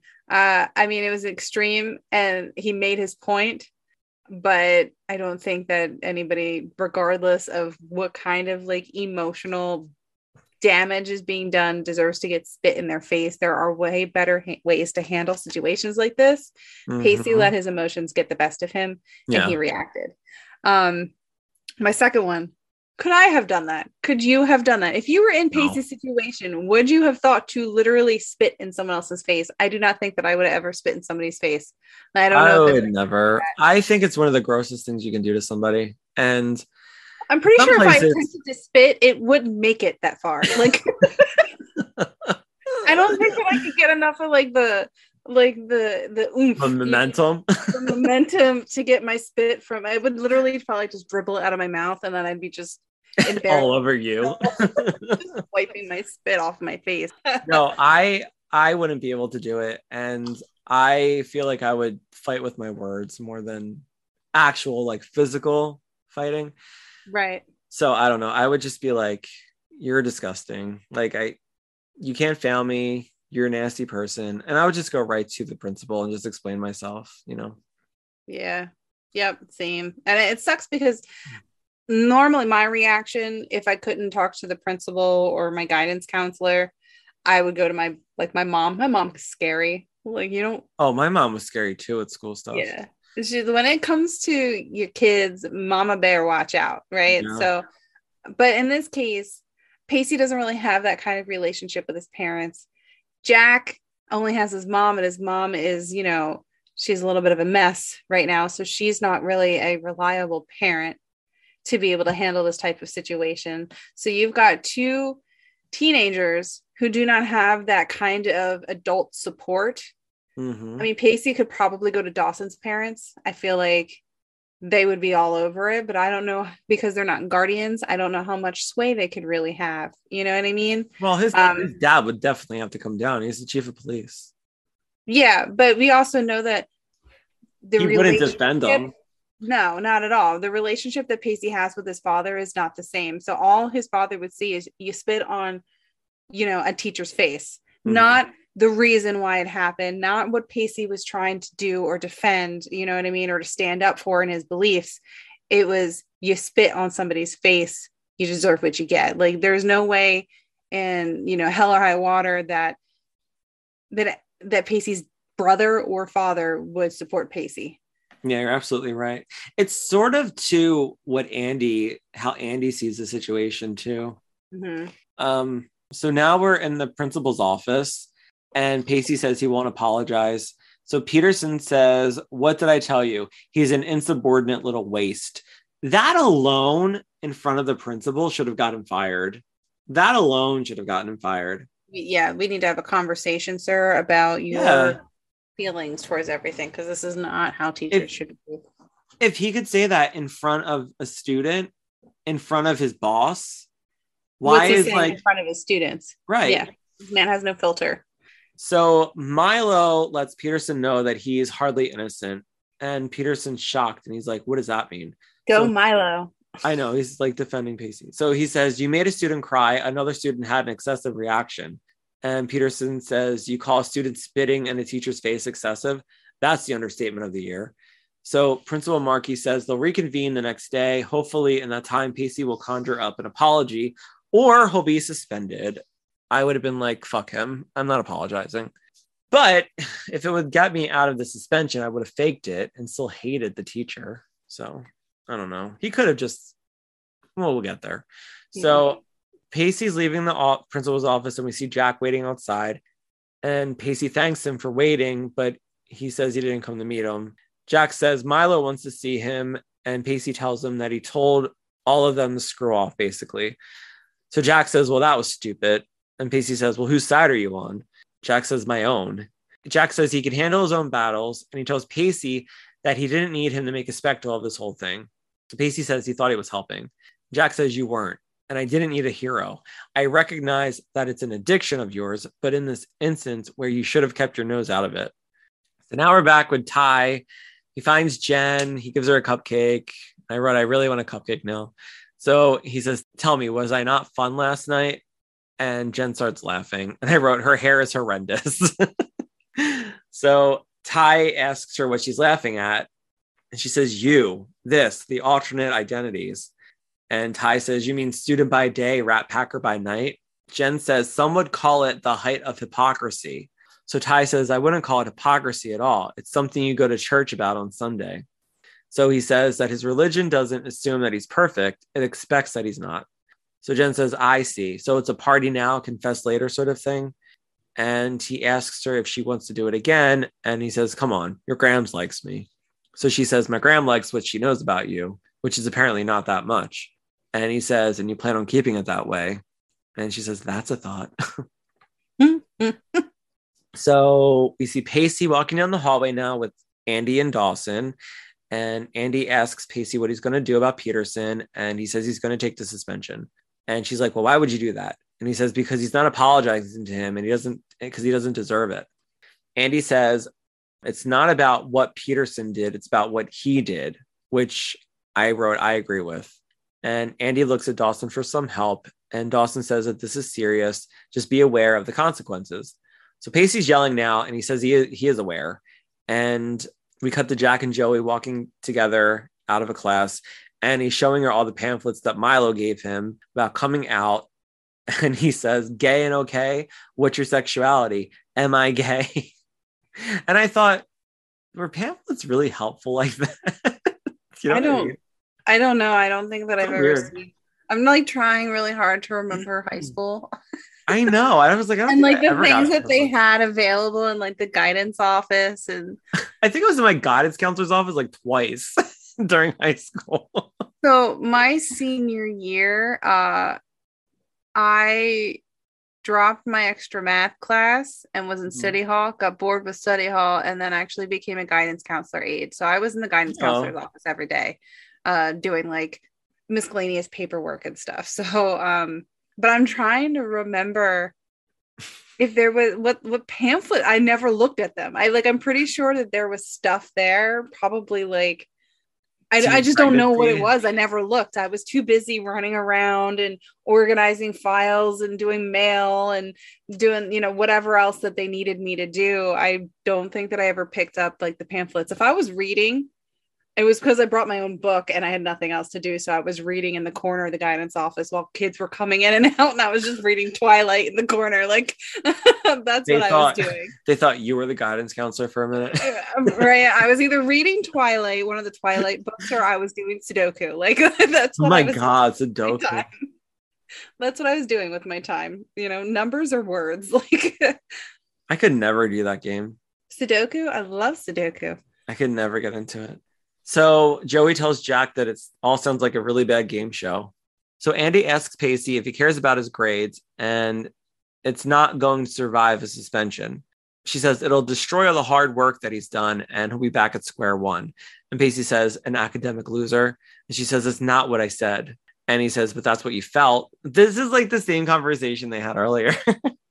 Pacey tells her that everything that he's worked for, everything that she has helped him become, is somebody who believes in himself and his instincts. And every single one of his instincts is telling him that what that man did in that classroom is wrong. So Andie turns around and she says, Oh my God. And we see Jack talking to Joey. He tells her that he's going to need a lot of help with this because he thinks it's going to get a lot worse before it gets better. He looks up at his locker and he sees the word fag written across his locker in like red spray paint. And there's a whole crowd of students all crowded around this locker. Dawson, Pacey, Andie announced Joey and Jack. So Jack literally walks over to his locker to get his stuff out, and Joey looks like she's about to just like start like crying.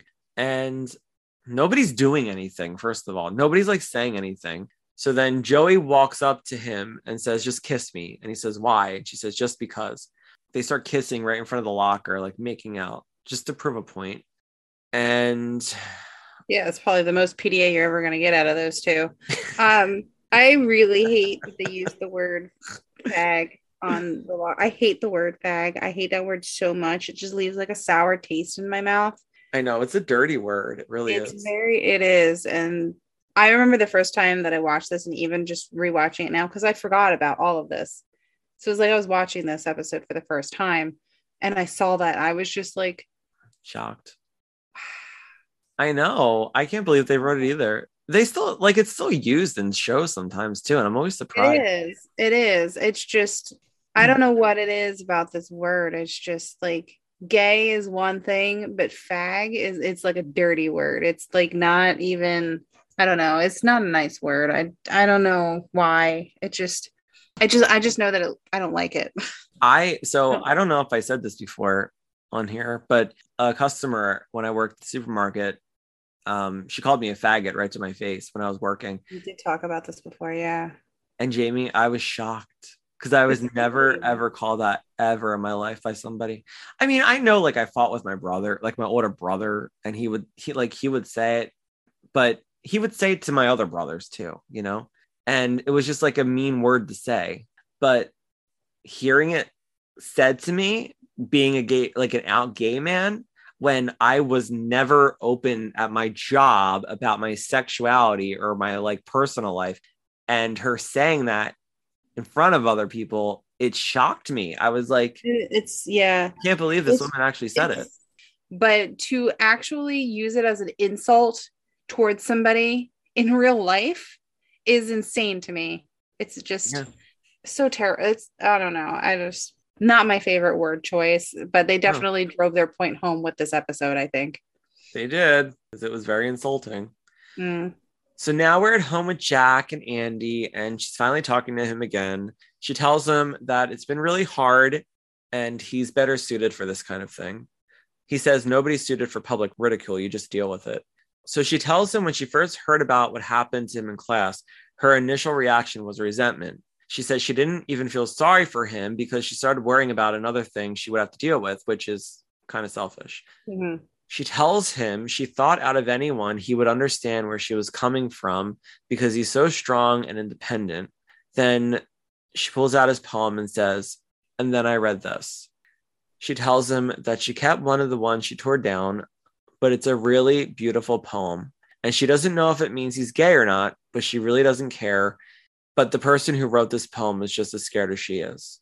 She says, You're terrified, and I'm your sister, and I had no idea.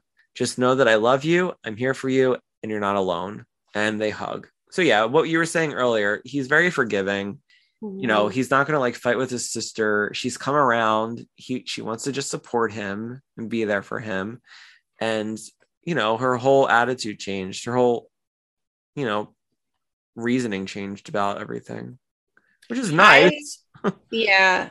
So, uh, this interaction between these two, I actually teared up a little bit because it was very uh, i felt like genuine yeah it was I mean, she came clean about her initial reaction. She read the poem and she's like you know what? I don't even i don't even care. This isn't a joke. Like this wasn't something you just did because it's a it's a it was an assignment in class and you just wrote it and everybody's taking it the wrong way which is something she mentioned before. She's like people are just misinterpreting what he's writing. Mm-hmm. she read it. She understands now and you know she is giving her unconditional support and love. And it was just something that was it was very genuine and it made me really happy for jack that he now has that support system and that trust in somebody. Is like i don't care. You're gay you're straight you're bi you are asexual whatever. You know this is you know this is something that is serious and you know i'm here for you no matter what and i'm sorry this shit's happening. So i definitely got a little emotional during this scene.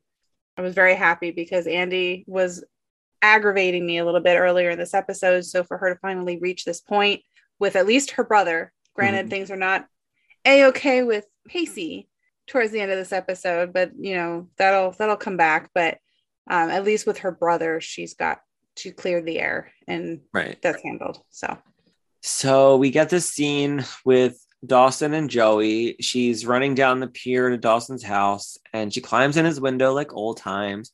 She surprises him. I wrote, I had the sweater that that Dawson's wearing. it was a wool sweater, Jamie.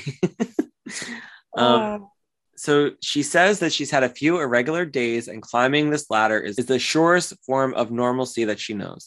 She apologized to him for what she said at the ice house and she really needs his advice and he says that he's here for her. So she says she's beginning to think that he's right about Jack in the poem, about how he meant to write it. And she says he has a thousand reasonable excuses that all make sense. It's just they don't make sense. And she says she just wishes she had just asked him like Dawson told her to. And I said she can barely say the word gay. so Dawson says, and why don't you? And Joey says, if she does, then he'll know that she's considered it. And if he knows that she's considered it, then it'll always be there that she's considered it, which is a really good point. it is a very good point because he's never gonna forget it. Exactly. Like it's it's a weird situation. She doesn't want to offend him, but like if she knows, if he knows that she's like thinking that he is gay, he's always going to think about that. It's true. It's it's definitely a hard situation for both of them because he's still coming to terms with what is what he's feeling, but she's like kind of in like this limbo world right now. You know what I mean? She, you're right. She doesn't want to offend him, but this is something that she it affects her. You mm-hmm. know what I mean? Like they're in a relationship right now. So if if he is questioning whether, you know, what he's into, it's something that directly involves her, even if it mm-hmm. is about him, because they're in that re- kind of relationship. So I totally understand both sides of it, but I agree with Joey and to the point where like she doesn't want to ask because she doesn't want to offend him or hurt his feelings. And if you know it's wrong and he really takes offense to it, it's going to affect the relationship no matter what. Yep. But if he's feeling this kind of way and his interests are shifting, that also affects Joey, and the relationship's still not going to to work out. So either, I mean, they really can't win in this situation. At this point, they can't win. Either he's going to be upset that she is believing the lies and it dampens or ruins the relationship, or they just need to be real and he's you know like it's he's gonna you know switch teams. I don't know. they just need to be completely honest with each other and it just sucks because right now he doesn't know what he's feeling and Right. And then it puts Joey in the position where, like, do I push this issue or do I not push the issue? Is it too soon or is it, you know, is it, am I waiting too long? like So- how can how can he tell her when he can't even tell himself so Right. Right. And then, I mean, and while I'm all for giving people their space to figure their stuff out, is she wasting her time? i mean you know that's up to her too she could say look jack Let I me know when you know, and I'm just going to give you your space. Right. yeah But then again, do you want to give somebody their space when they're going through this chaotic time in their life and you want to be there to support them too? i don't know What shitty spots for both of them. I'm like, just don't get into uh, relationships when you're 15 years old no. Wait until college. wait till college that way everybody's gay yeah. And then there's no issue. exactly you're just having fun together It was your doing whatever you want Exploration years. Those were the years you got to explore. oh man no judgment. Do we want? No. Live your life. So Dawson tells her it's the elephant in the room syndrome. In this case, it's a gay elephant. so she laughs at him and she tells him that it's not funny. He tells her she has to ask him. And there's one thing he's learned about relationships in the past year is that they begin and end with honesty. If you want to save what you have with Jack and he tells her that he believes it's worth saving, then he needs to be honest with him. So she says, Yeah, she agrees. And there was, I liked how they filmed this too. So, like, his whole bedroom's out of order because of this, his movie, and his bed is against the closet, kind of. And she's Mhm. sitting on the one end, and he comes and sits on the other end, but he has his back to her. And the way they're filming it, it's like he's sort of like, he has his back to her, but he's sort of like still looking at her. I thought it was like a really interesting shot. It wasn't like, it wasn't like anything spectacular. I but just I like I how they did it. I didn't pay that close attention to the room setups. Shockingly, I know. I know. but I do remember thinking while I was paying attention to their dialogue because there was a lot that was happening. Um, that the room was set up real weird. Like everything was just in weird spots. And it was because he had this giant model of the town of, you know, Capeside sitting in the middle of his bedroom. Um, you know, this like equipment and everything. But I just Is that your thought? that was my thought, but I just had like a I just had a really random thought pop into my head. So he had his camera equipment in there because he's recording the scenes. Uh-huh. I was just thinking about maybe if he accidentally ever left the camera equipment running while he was walking the dog. of course you would think that. and that's why I stopped in the middle of my sentence because it like it it just wiggled its way right into my thought process and, And then he watches it later.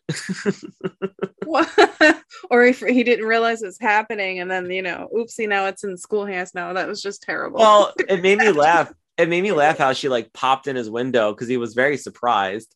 Because normally she he's not. done it in a long time you know what i mean when was the last time that we ever see her walk through you know climb through the window of his bedroom he, she's been you know they they don't have that kind of morning re- like routine anymore right now I know. It just made me funny because I thought he could have been jerking off right now, and she just walked in his room, his window. Yeah. Yeah. You know how many times I, I'm really surprised that she never caught him walking the dog because she just ran. Like he must just know to go into the bathroom. They would never put that on TV anyway. I love how we think that these are real people. I mean, I would hope that because he knows Joey's habits, he'd be using the bathroom like a you know where he could lock the door and not, or or he close the window and shut Oh the my God. blinds. But that window never closes, so I'm pretty sure it's open when there's like hurricanes outside. Like so, Yeah, they did. They did board it up during the hurricane episode. well, there My go. God, that was so long ago. Jesus. There'll, there'll be another hurricane. Don't worry. Oh, I don't even remember. Um, so he tells her, go, go hunt an elephant. So she's before she leaves, she stops and she gives him a kiss on the cheek and she thanks him, which was sweet. Hmm. Um, back at the school, Pacey and Dawson are sitting outside the principal's office. Pacey's waiting to go in for his uh, meeting. Peterson walks by and um, he just smirks at Pacey. So Pacey says, Tell me that guy's not out for me. And Dawson says, If he did, and he sure does now. Hmm. So Pacey says, Maybe he should just do it, make the apology. And he says to Dawson, You don't think what I did was right, do you? And Dawson says he can't judge because he wasn't there. So Pacey says, "But would but would you have done it yourself?" And Dawson says, "No." I wouldn't have either. I mean, I would have stood up for my friend, but I definitely wouldn't be spitting in people's faces. No. No, we already said it. I think it's it's so disgusting. It's a disgusting thing to do to somebody. It really is. I think the Um, only time I ever got of like semi curious about like spitting and seeing how far I could get it was because of Titanic. Oh god, I don't even remember. Jack Jack teaches Rose how to. Oh, right. oh my god, I forgot about that. yeah. I gotta watch Titanic again. Oh gosh. This show, this show made me want to watch Titanic again.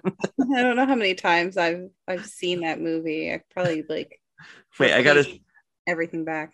I gotta say it, but I'm Jack and you're Rose. Little role reversal. I like it. Uh-huh, uh-huh. um, so Pacey says, if I go in there and can't apologize, would you be ashamed of me? And Dawson tells him in his lifetime he will never be ashamed of him. So Milo calls Pacey into the office, and the principal says she hopes that he had ample time to think about everything, and now the ball is in his court. All right. So I wrote down his whole monologue, which I really, really liked. So Pacey says, I should start off by saying that I'm more ashamed by what I did in that classroom yesterday than of anything I've ever done in my life.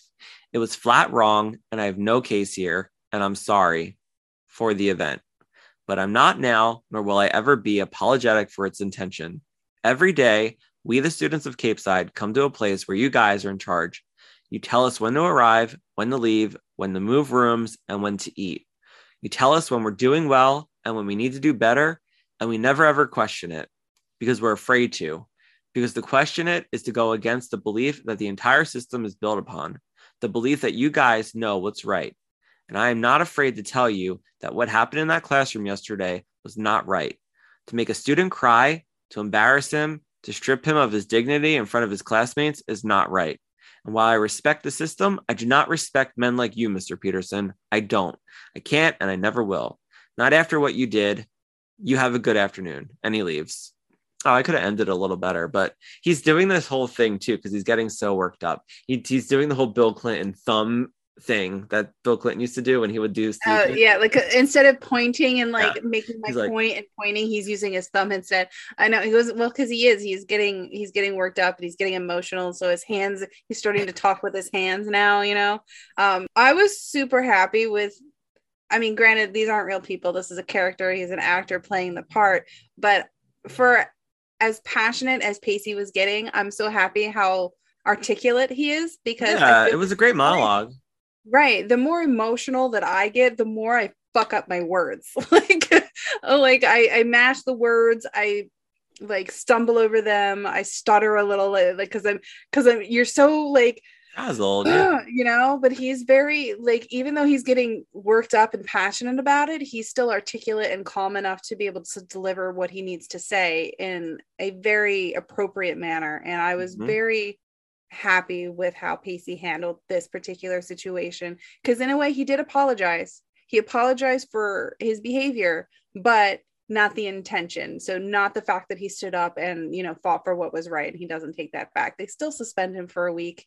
It could have been worse. They could have just kicked his ass completely out of school and said, You're done. You're expelled.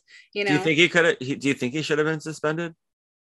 um, for like a day or two. I think a week was kind of excessive, but I guess they were I trying to think what the what Mr. Peterson did was a million times worse than what Pacey did. But Well, I'm pretty sure that he puts his resignation in after the next episode or something. Oh, okay. I know that he. I'm pretty confident. Like I'm 98.7 percent sure that he doesn't last. Does Pacey kill him? No, I think Jack kill him? kind of- I think this entire situation, um, like he goes on leave or something, if I remember correctly. I, I hope I'm not mixing this up with another show that I watched, but I'm pretty sure that whatever happens, he like reflects and then realizes he's not happy in his position. And Pacey kind of had a point. Probably Um, the next episode. And then he leaves. Yeah, I don't know if it's the next episode or the following episode.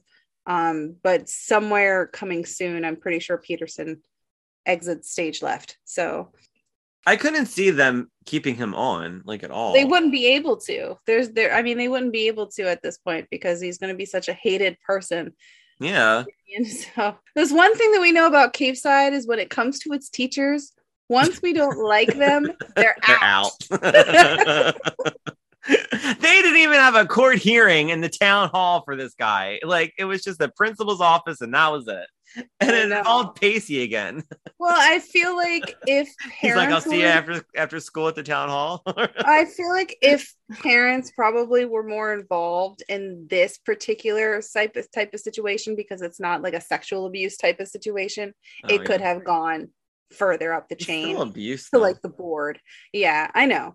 But the fact is that it's literally two students, more one student against one faculty member. And it's not like something where they're going to be like, you're getting, you know, sexually abused by your teacher. You know, it's not that. This is just mental abuse, apparently, is not worse. Fucking twisted, man. This is so twisted. fucking Capeside and their and their weird terms of what's abuse and what's not. right? how how uh how very like a hundred years ago of you. I know. Get with the times. We're bringing a fish home. And if you don't bring that fish back to feed the whole town, then you're gonna die at sea. John. Feed the town, feed your life. oh my gosh. my God. All right, let's let's let's wrap it up. We're coming into almost the, there. to the home stretch. Home stretch. So Andie finds Pacey sitting on the dock. It's at night, and she asks how it went. He says, as well as you can imagine. They suspended him for a week. He asks what she's doing there, and she says she's there because she loves him. And he says that he really needed her support today and she wasn't there for him. So she says that she can't support everything he does. She never will. And he says he just wants to know that she's there for him. So she gets angry now and she says, How dare you? I challenge one action of yours and you throw it in my face like some form of weakness. So Pacey gets up and says she wasn't there for Jack either. And she says she was. She says she apologized to Jack and she came to apologize to him. But for some reason, she was struggling with it the entire time she was driving down to meet him. And now the reason is crystal clear. Jack is innocent. He has no control what's happening to him, but Pacey did. Pacey tells her that he feels responsible for the whole thing because he knows that Peterson couldn't get the best of him, which is why he went after Jack. He says that if he didn't instigate him, then none of this would have happened. So Andie asks why he didn't just tell her that. He says, Because you didn't want to hear it. You just wanted me to clean up the mess. And there are some messes you just have to live with. So he tells her he's going to go home. And she asks if he wants her to go with him. And he says, Not tonight. Cut to Joey's at the ice house now. She she finds Jack. She just blurts out if he's gay. She just blurts it out. She says, Are you gay? And she starts rambling a lot. And she's like, You can you can cut me off any any moment now. Like you can just say anything. She's just sort of like getting it out because she's nervous. Yeah. And word vomit. like, I called it word vomit. yes. Perfect. She had a lot of word vomit right then. She it was like she broke the dam. She started talking and then just couldn't stop. It reminded me of the scene in the baby episode when she goes up to Grams and when she knocks on the door for Grams to ask for help and she Ask just for help. Yeah. yeah. Um I know you don't like me, and I totally respect that. And I hope you won't hold it against my sister. And blah blah blah. blah. Like, get Yeah. to the point, that. Joey. point, Joey. um so Jack tells her that he's not gay. She says, "Okay. You don't know how much I, of a relief that is. Not that I care. I would have dealt with it fine, I promise. It's just you know who wants to deal with all the obvious and not so obvious issues of a girl who's dating a guy who turns out to be gay." And he kisses her. So he asks her if she feels better now, and she says, You don't even know. She asks him to do her a favor no more poems, at least for now. And he says, You got it. So they're kissing and then they're hugging. They're just sort of like embraced. And he says, I'm not gay, Joey. Okay. And she just, we just hear her say, Yeah. But the camera does like a close up of Jack's face where he's not so sure, maybe. Yeah, he's just like I think he just feels like he's lying to himself now. Like he knows. Right now, yeah. And I I wrote here like who is comforting whom? You know what I mean? Because I feel like at this point, while Jack still hasn't admitted it to himself, he's almost telling her what she might want to hear. You know what I mean? I, I don't know how to feel about this. I feel like at this point we're kind of like half and half. He's protecting himself, but he's also telling Joey, you know, what she wants to hear. Right. What she wants to hear is that he is not gay and, you know, it's not like an issue that they need to deal with. And I mean, it's human nature to be selfish in that kind of way, I, I suppose. But I just think it's gonna, it's just not easy for him. no, He's- not. like I said, he doesn't know himself. And how is he supposed to tell his girlfriend when he's not even sure? And he he didn't want this poem to get out. It got out, and it's embarrassing because if you're putting your like most look, I would have never written a written a poem like that and handed in school, first of all. But for the maybe wrote it out and put it in like a journal hidden somewhere. yeah, and then burned it. yeah. Or you know, in today's world, it would have been like an anonymous post somewhere. I You know, know. who you are, and it's out in the world, and people can relate to it, but like it doesn't come back to you. Um, but I just think that he should have obviously for the intent of the show. It's just you know a way for us to for for Jack to be gay, but I would just hope, like, if I was ever in that kind of a position, that my partner, I would be comfortable enough with my partner to be like, listen, this is how I'm feeling, and I really don't know, and I need your support right now. You know what I mean? Even if it's as in my girlfriend or my boyfriend or as a friend, just in general. I just, I don't know. It sucks that Jack doesn't feel that he can talk to the people that are directly surrounding him about his feelings. yeah, You know what I mean? Like, even though he's got the support of his sister, can he really talk to her? And even though Joey says she's now. fine with it, well, yeah, probably now, but he's and I still. think he could talk to Pacey if he had to. Pacey, I feel like would be the easiest person to talk to because even when he stood up and started reading the poem in the beginning of the episode, the look on Pacey's face is like like he was preparing for war. Like he knew. He knew what that meant to to Jack and he knew how this teacher was going to react. Like he just he has a very knowing look even throughout the episode when you see that this gets brought up, he just he knows and I think Dawson does too.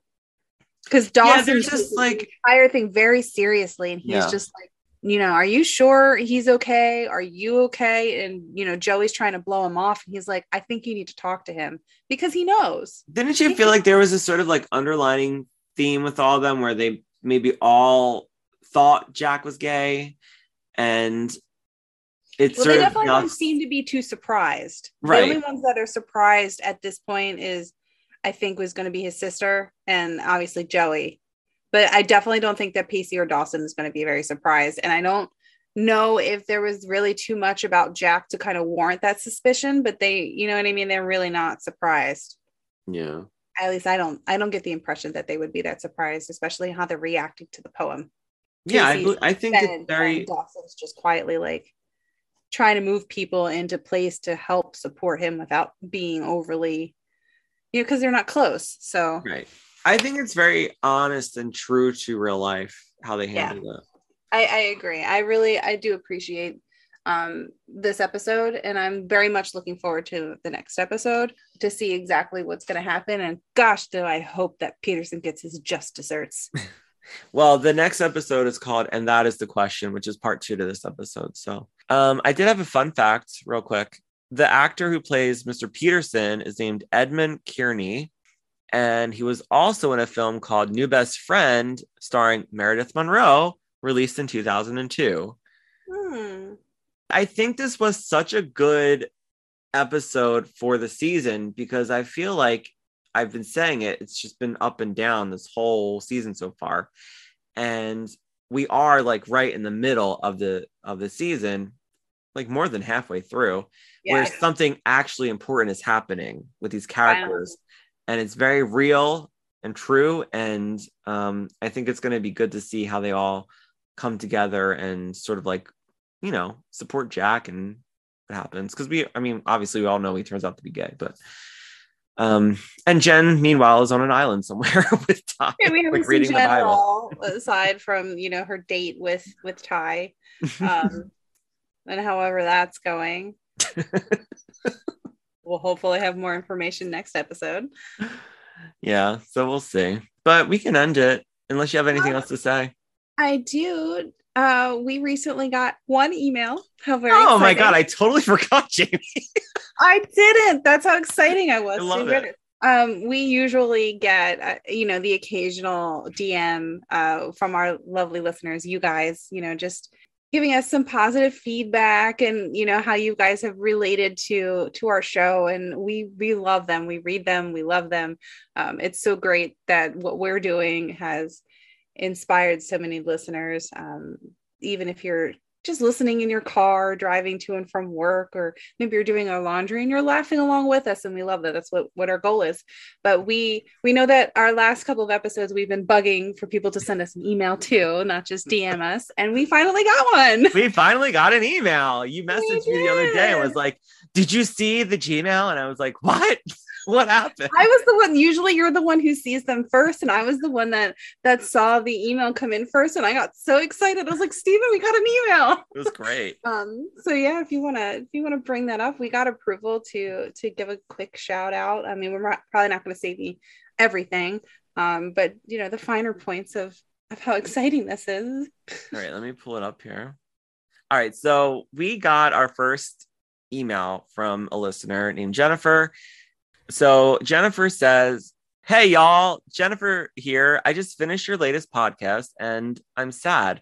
I only found you a couple of months ago. So for weeks on straight, I listened to you every day to and from work. Now I have to wait until every Friday until I get to listen to y'all again. And patience is not a strong suit of mine. Just wanted to say I love y'all and your podcast so much so I have conversations with you. Keep up the fantastic work. And we just want to say thank you so much, Jennifer, for such kind words.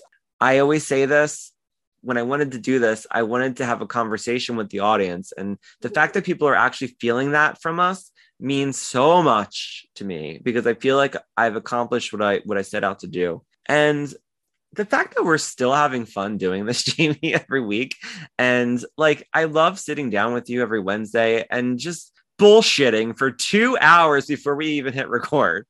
And it's just I look forward to it every week. And I'm glad that we're still doing it. And I'm glad people are like enjoying it. So and reacting to it. And guys, don't feel worried if you seem like you're talking to yourself in the car. I know it's okay. Totally normal. I talk to I myself do it all the time. I don't know how that really means anything when you you know you hear that I'm doing it all the time, but I do it all the time. no, but I it's talk to just... my objects too. Hey, trash can, stop it. You know, I talk to my computer when it doesn't want to load, and I'm like, listen, you, you got to do what you got to do. Um, so could have seen me the past two mornings with mine, but.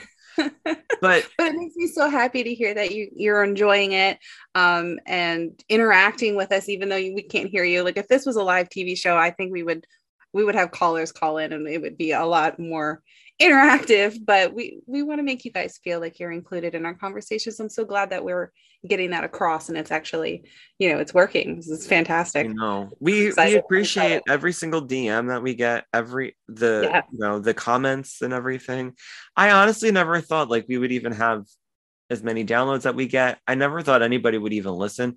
I th- I felt like we would get like 10 listeners and that would be it. I don't like I didn't know how a podcast works. I didn't know any of this. I was just like, Jamie, let's just recap learning. Creek. But yeah. it's fun.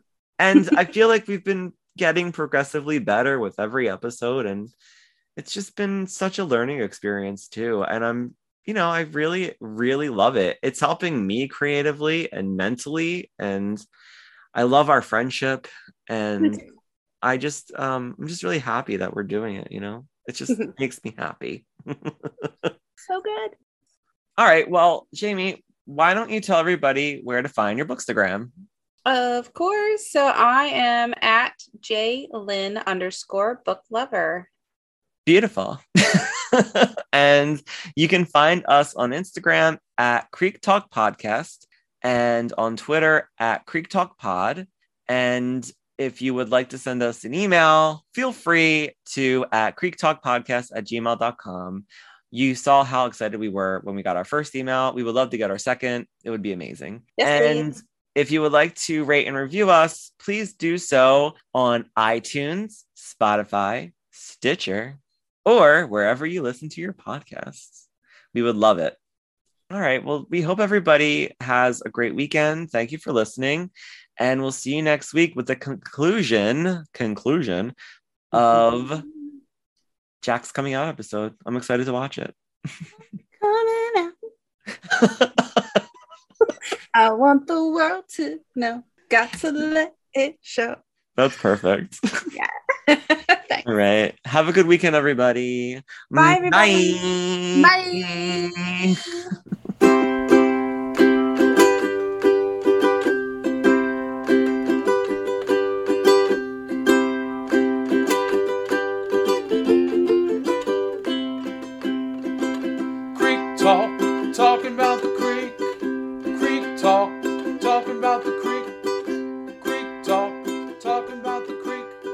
talking about Dawson's Creek.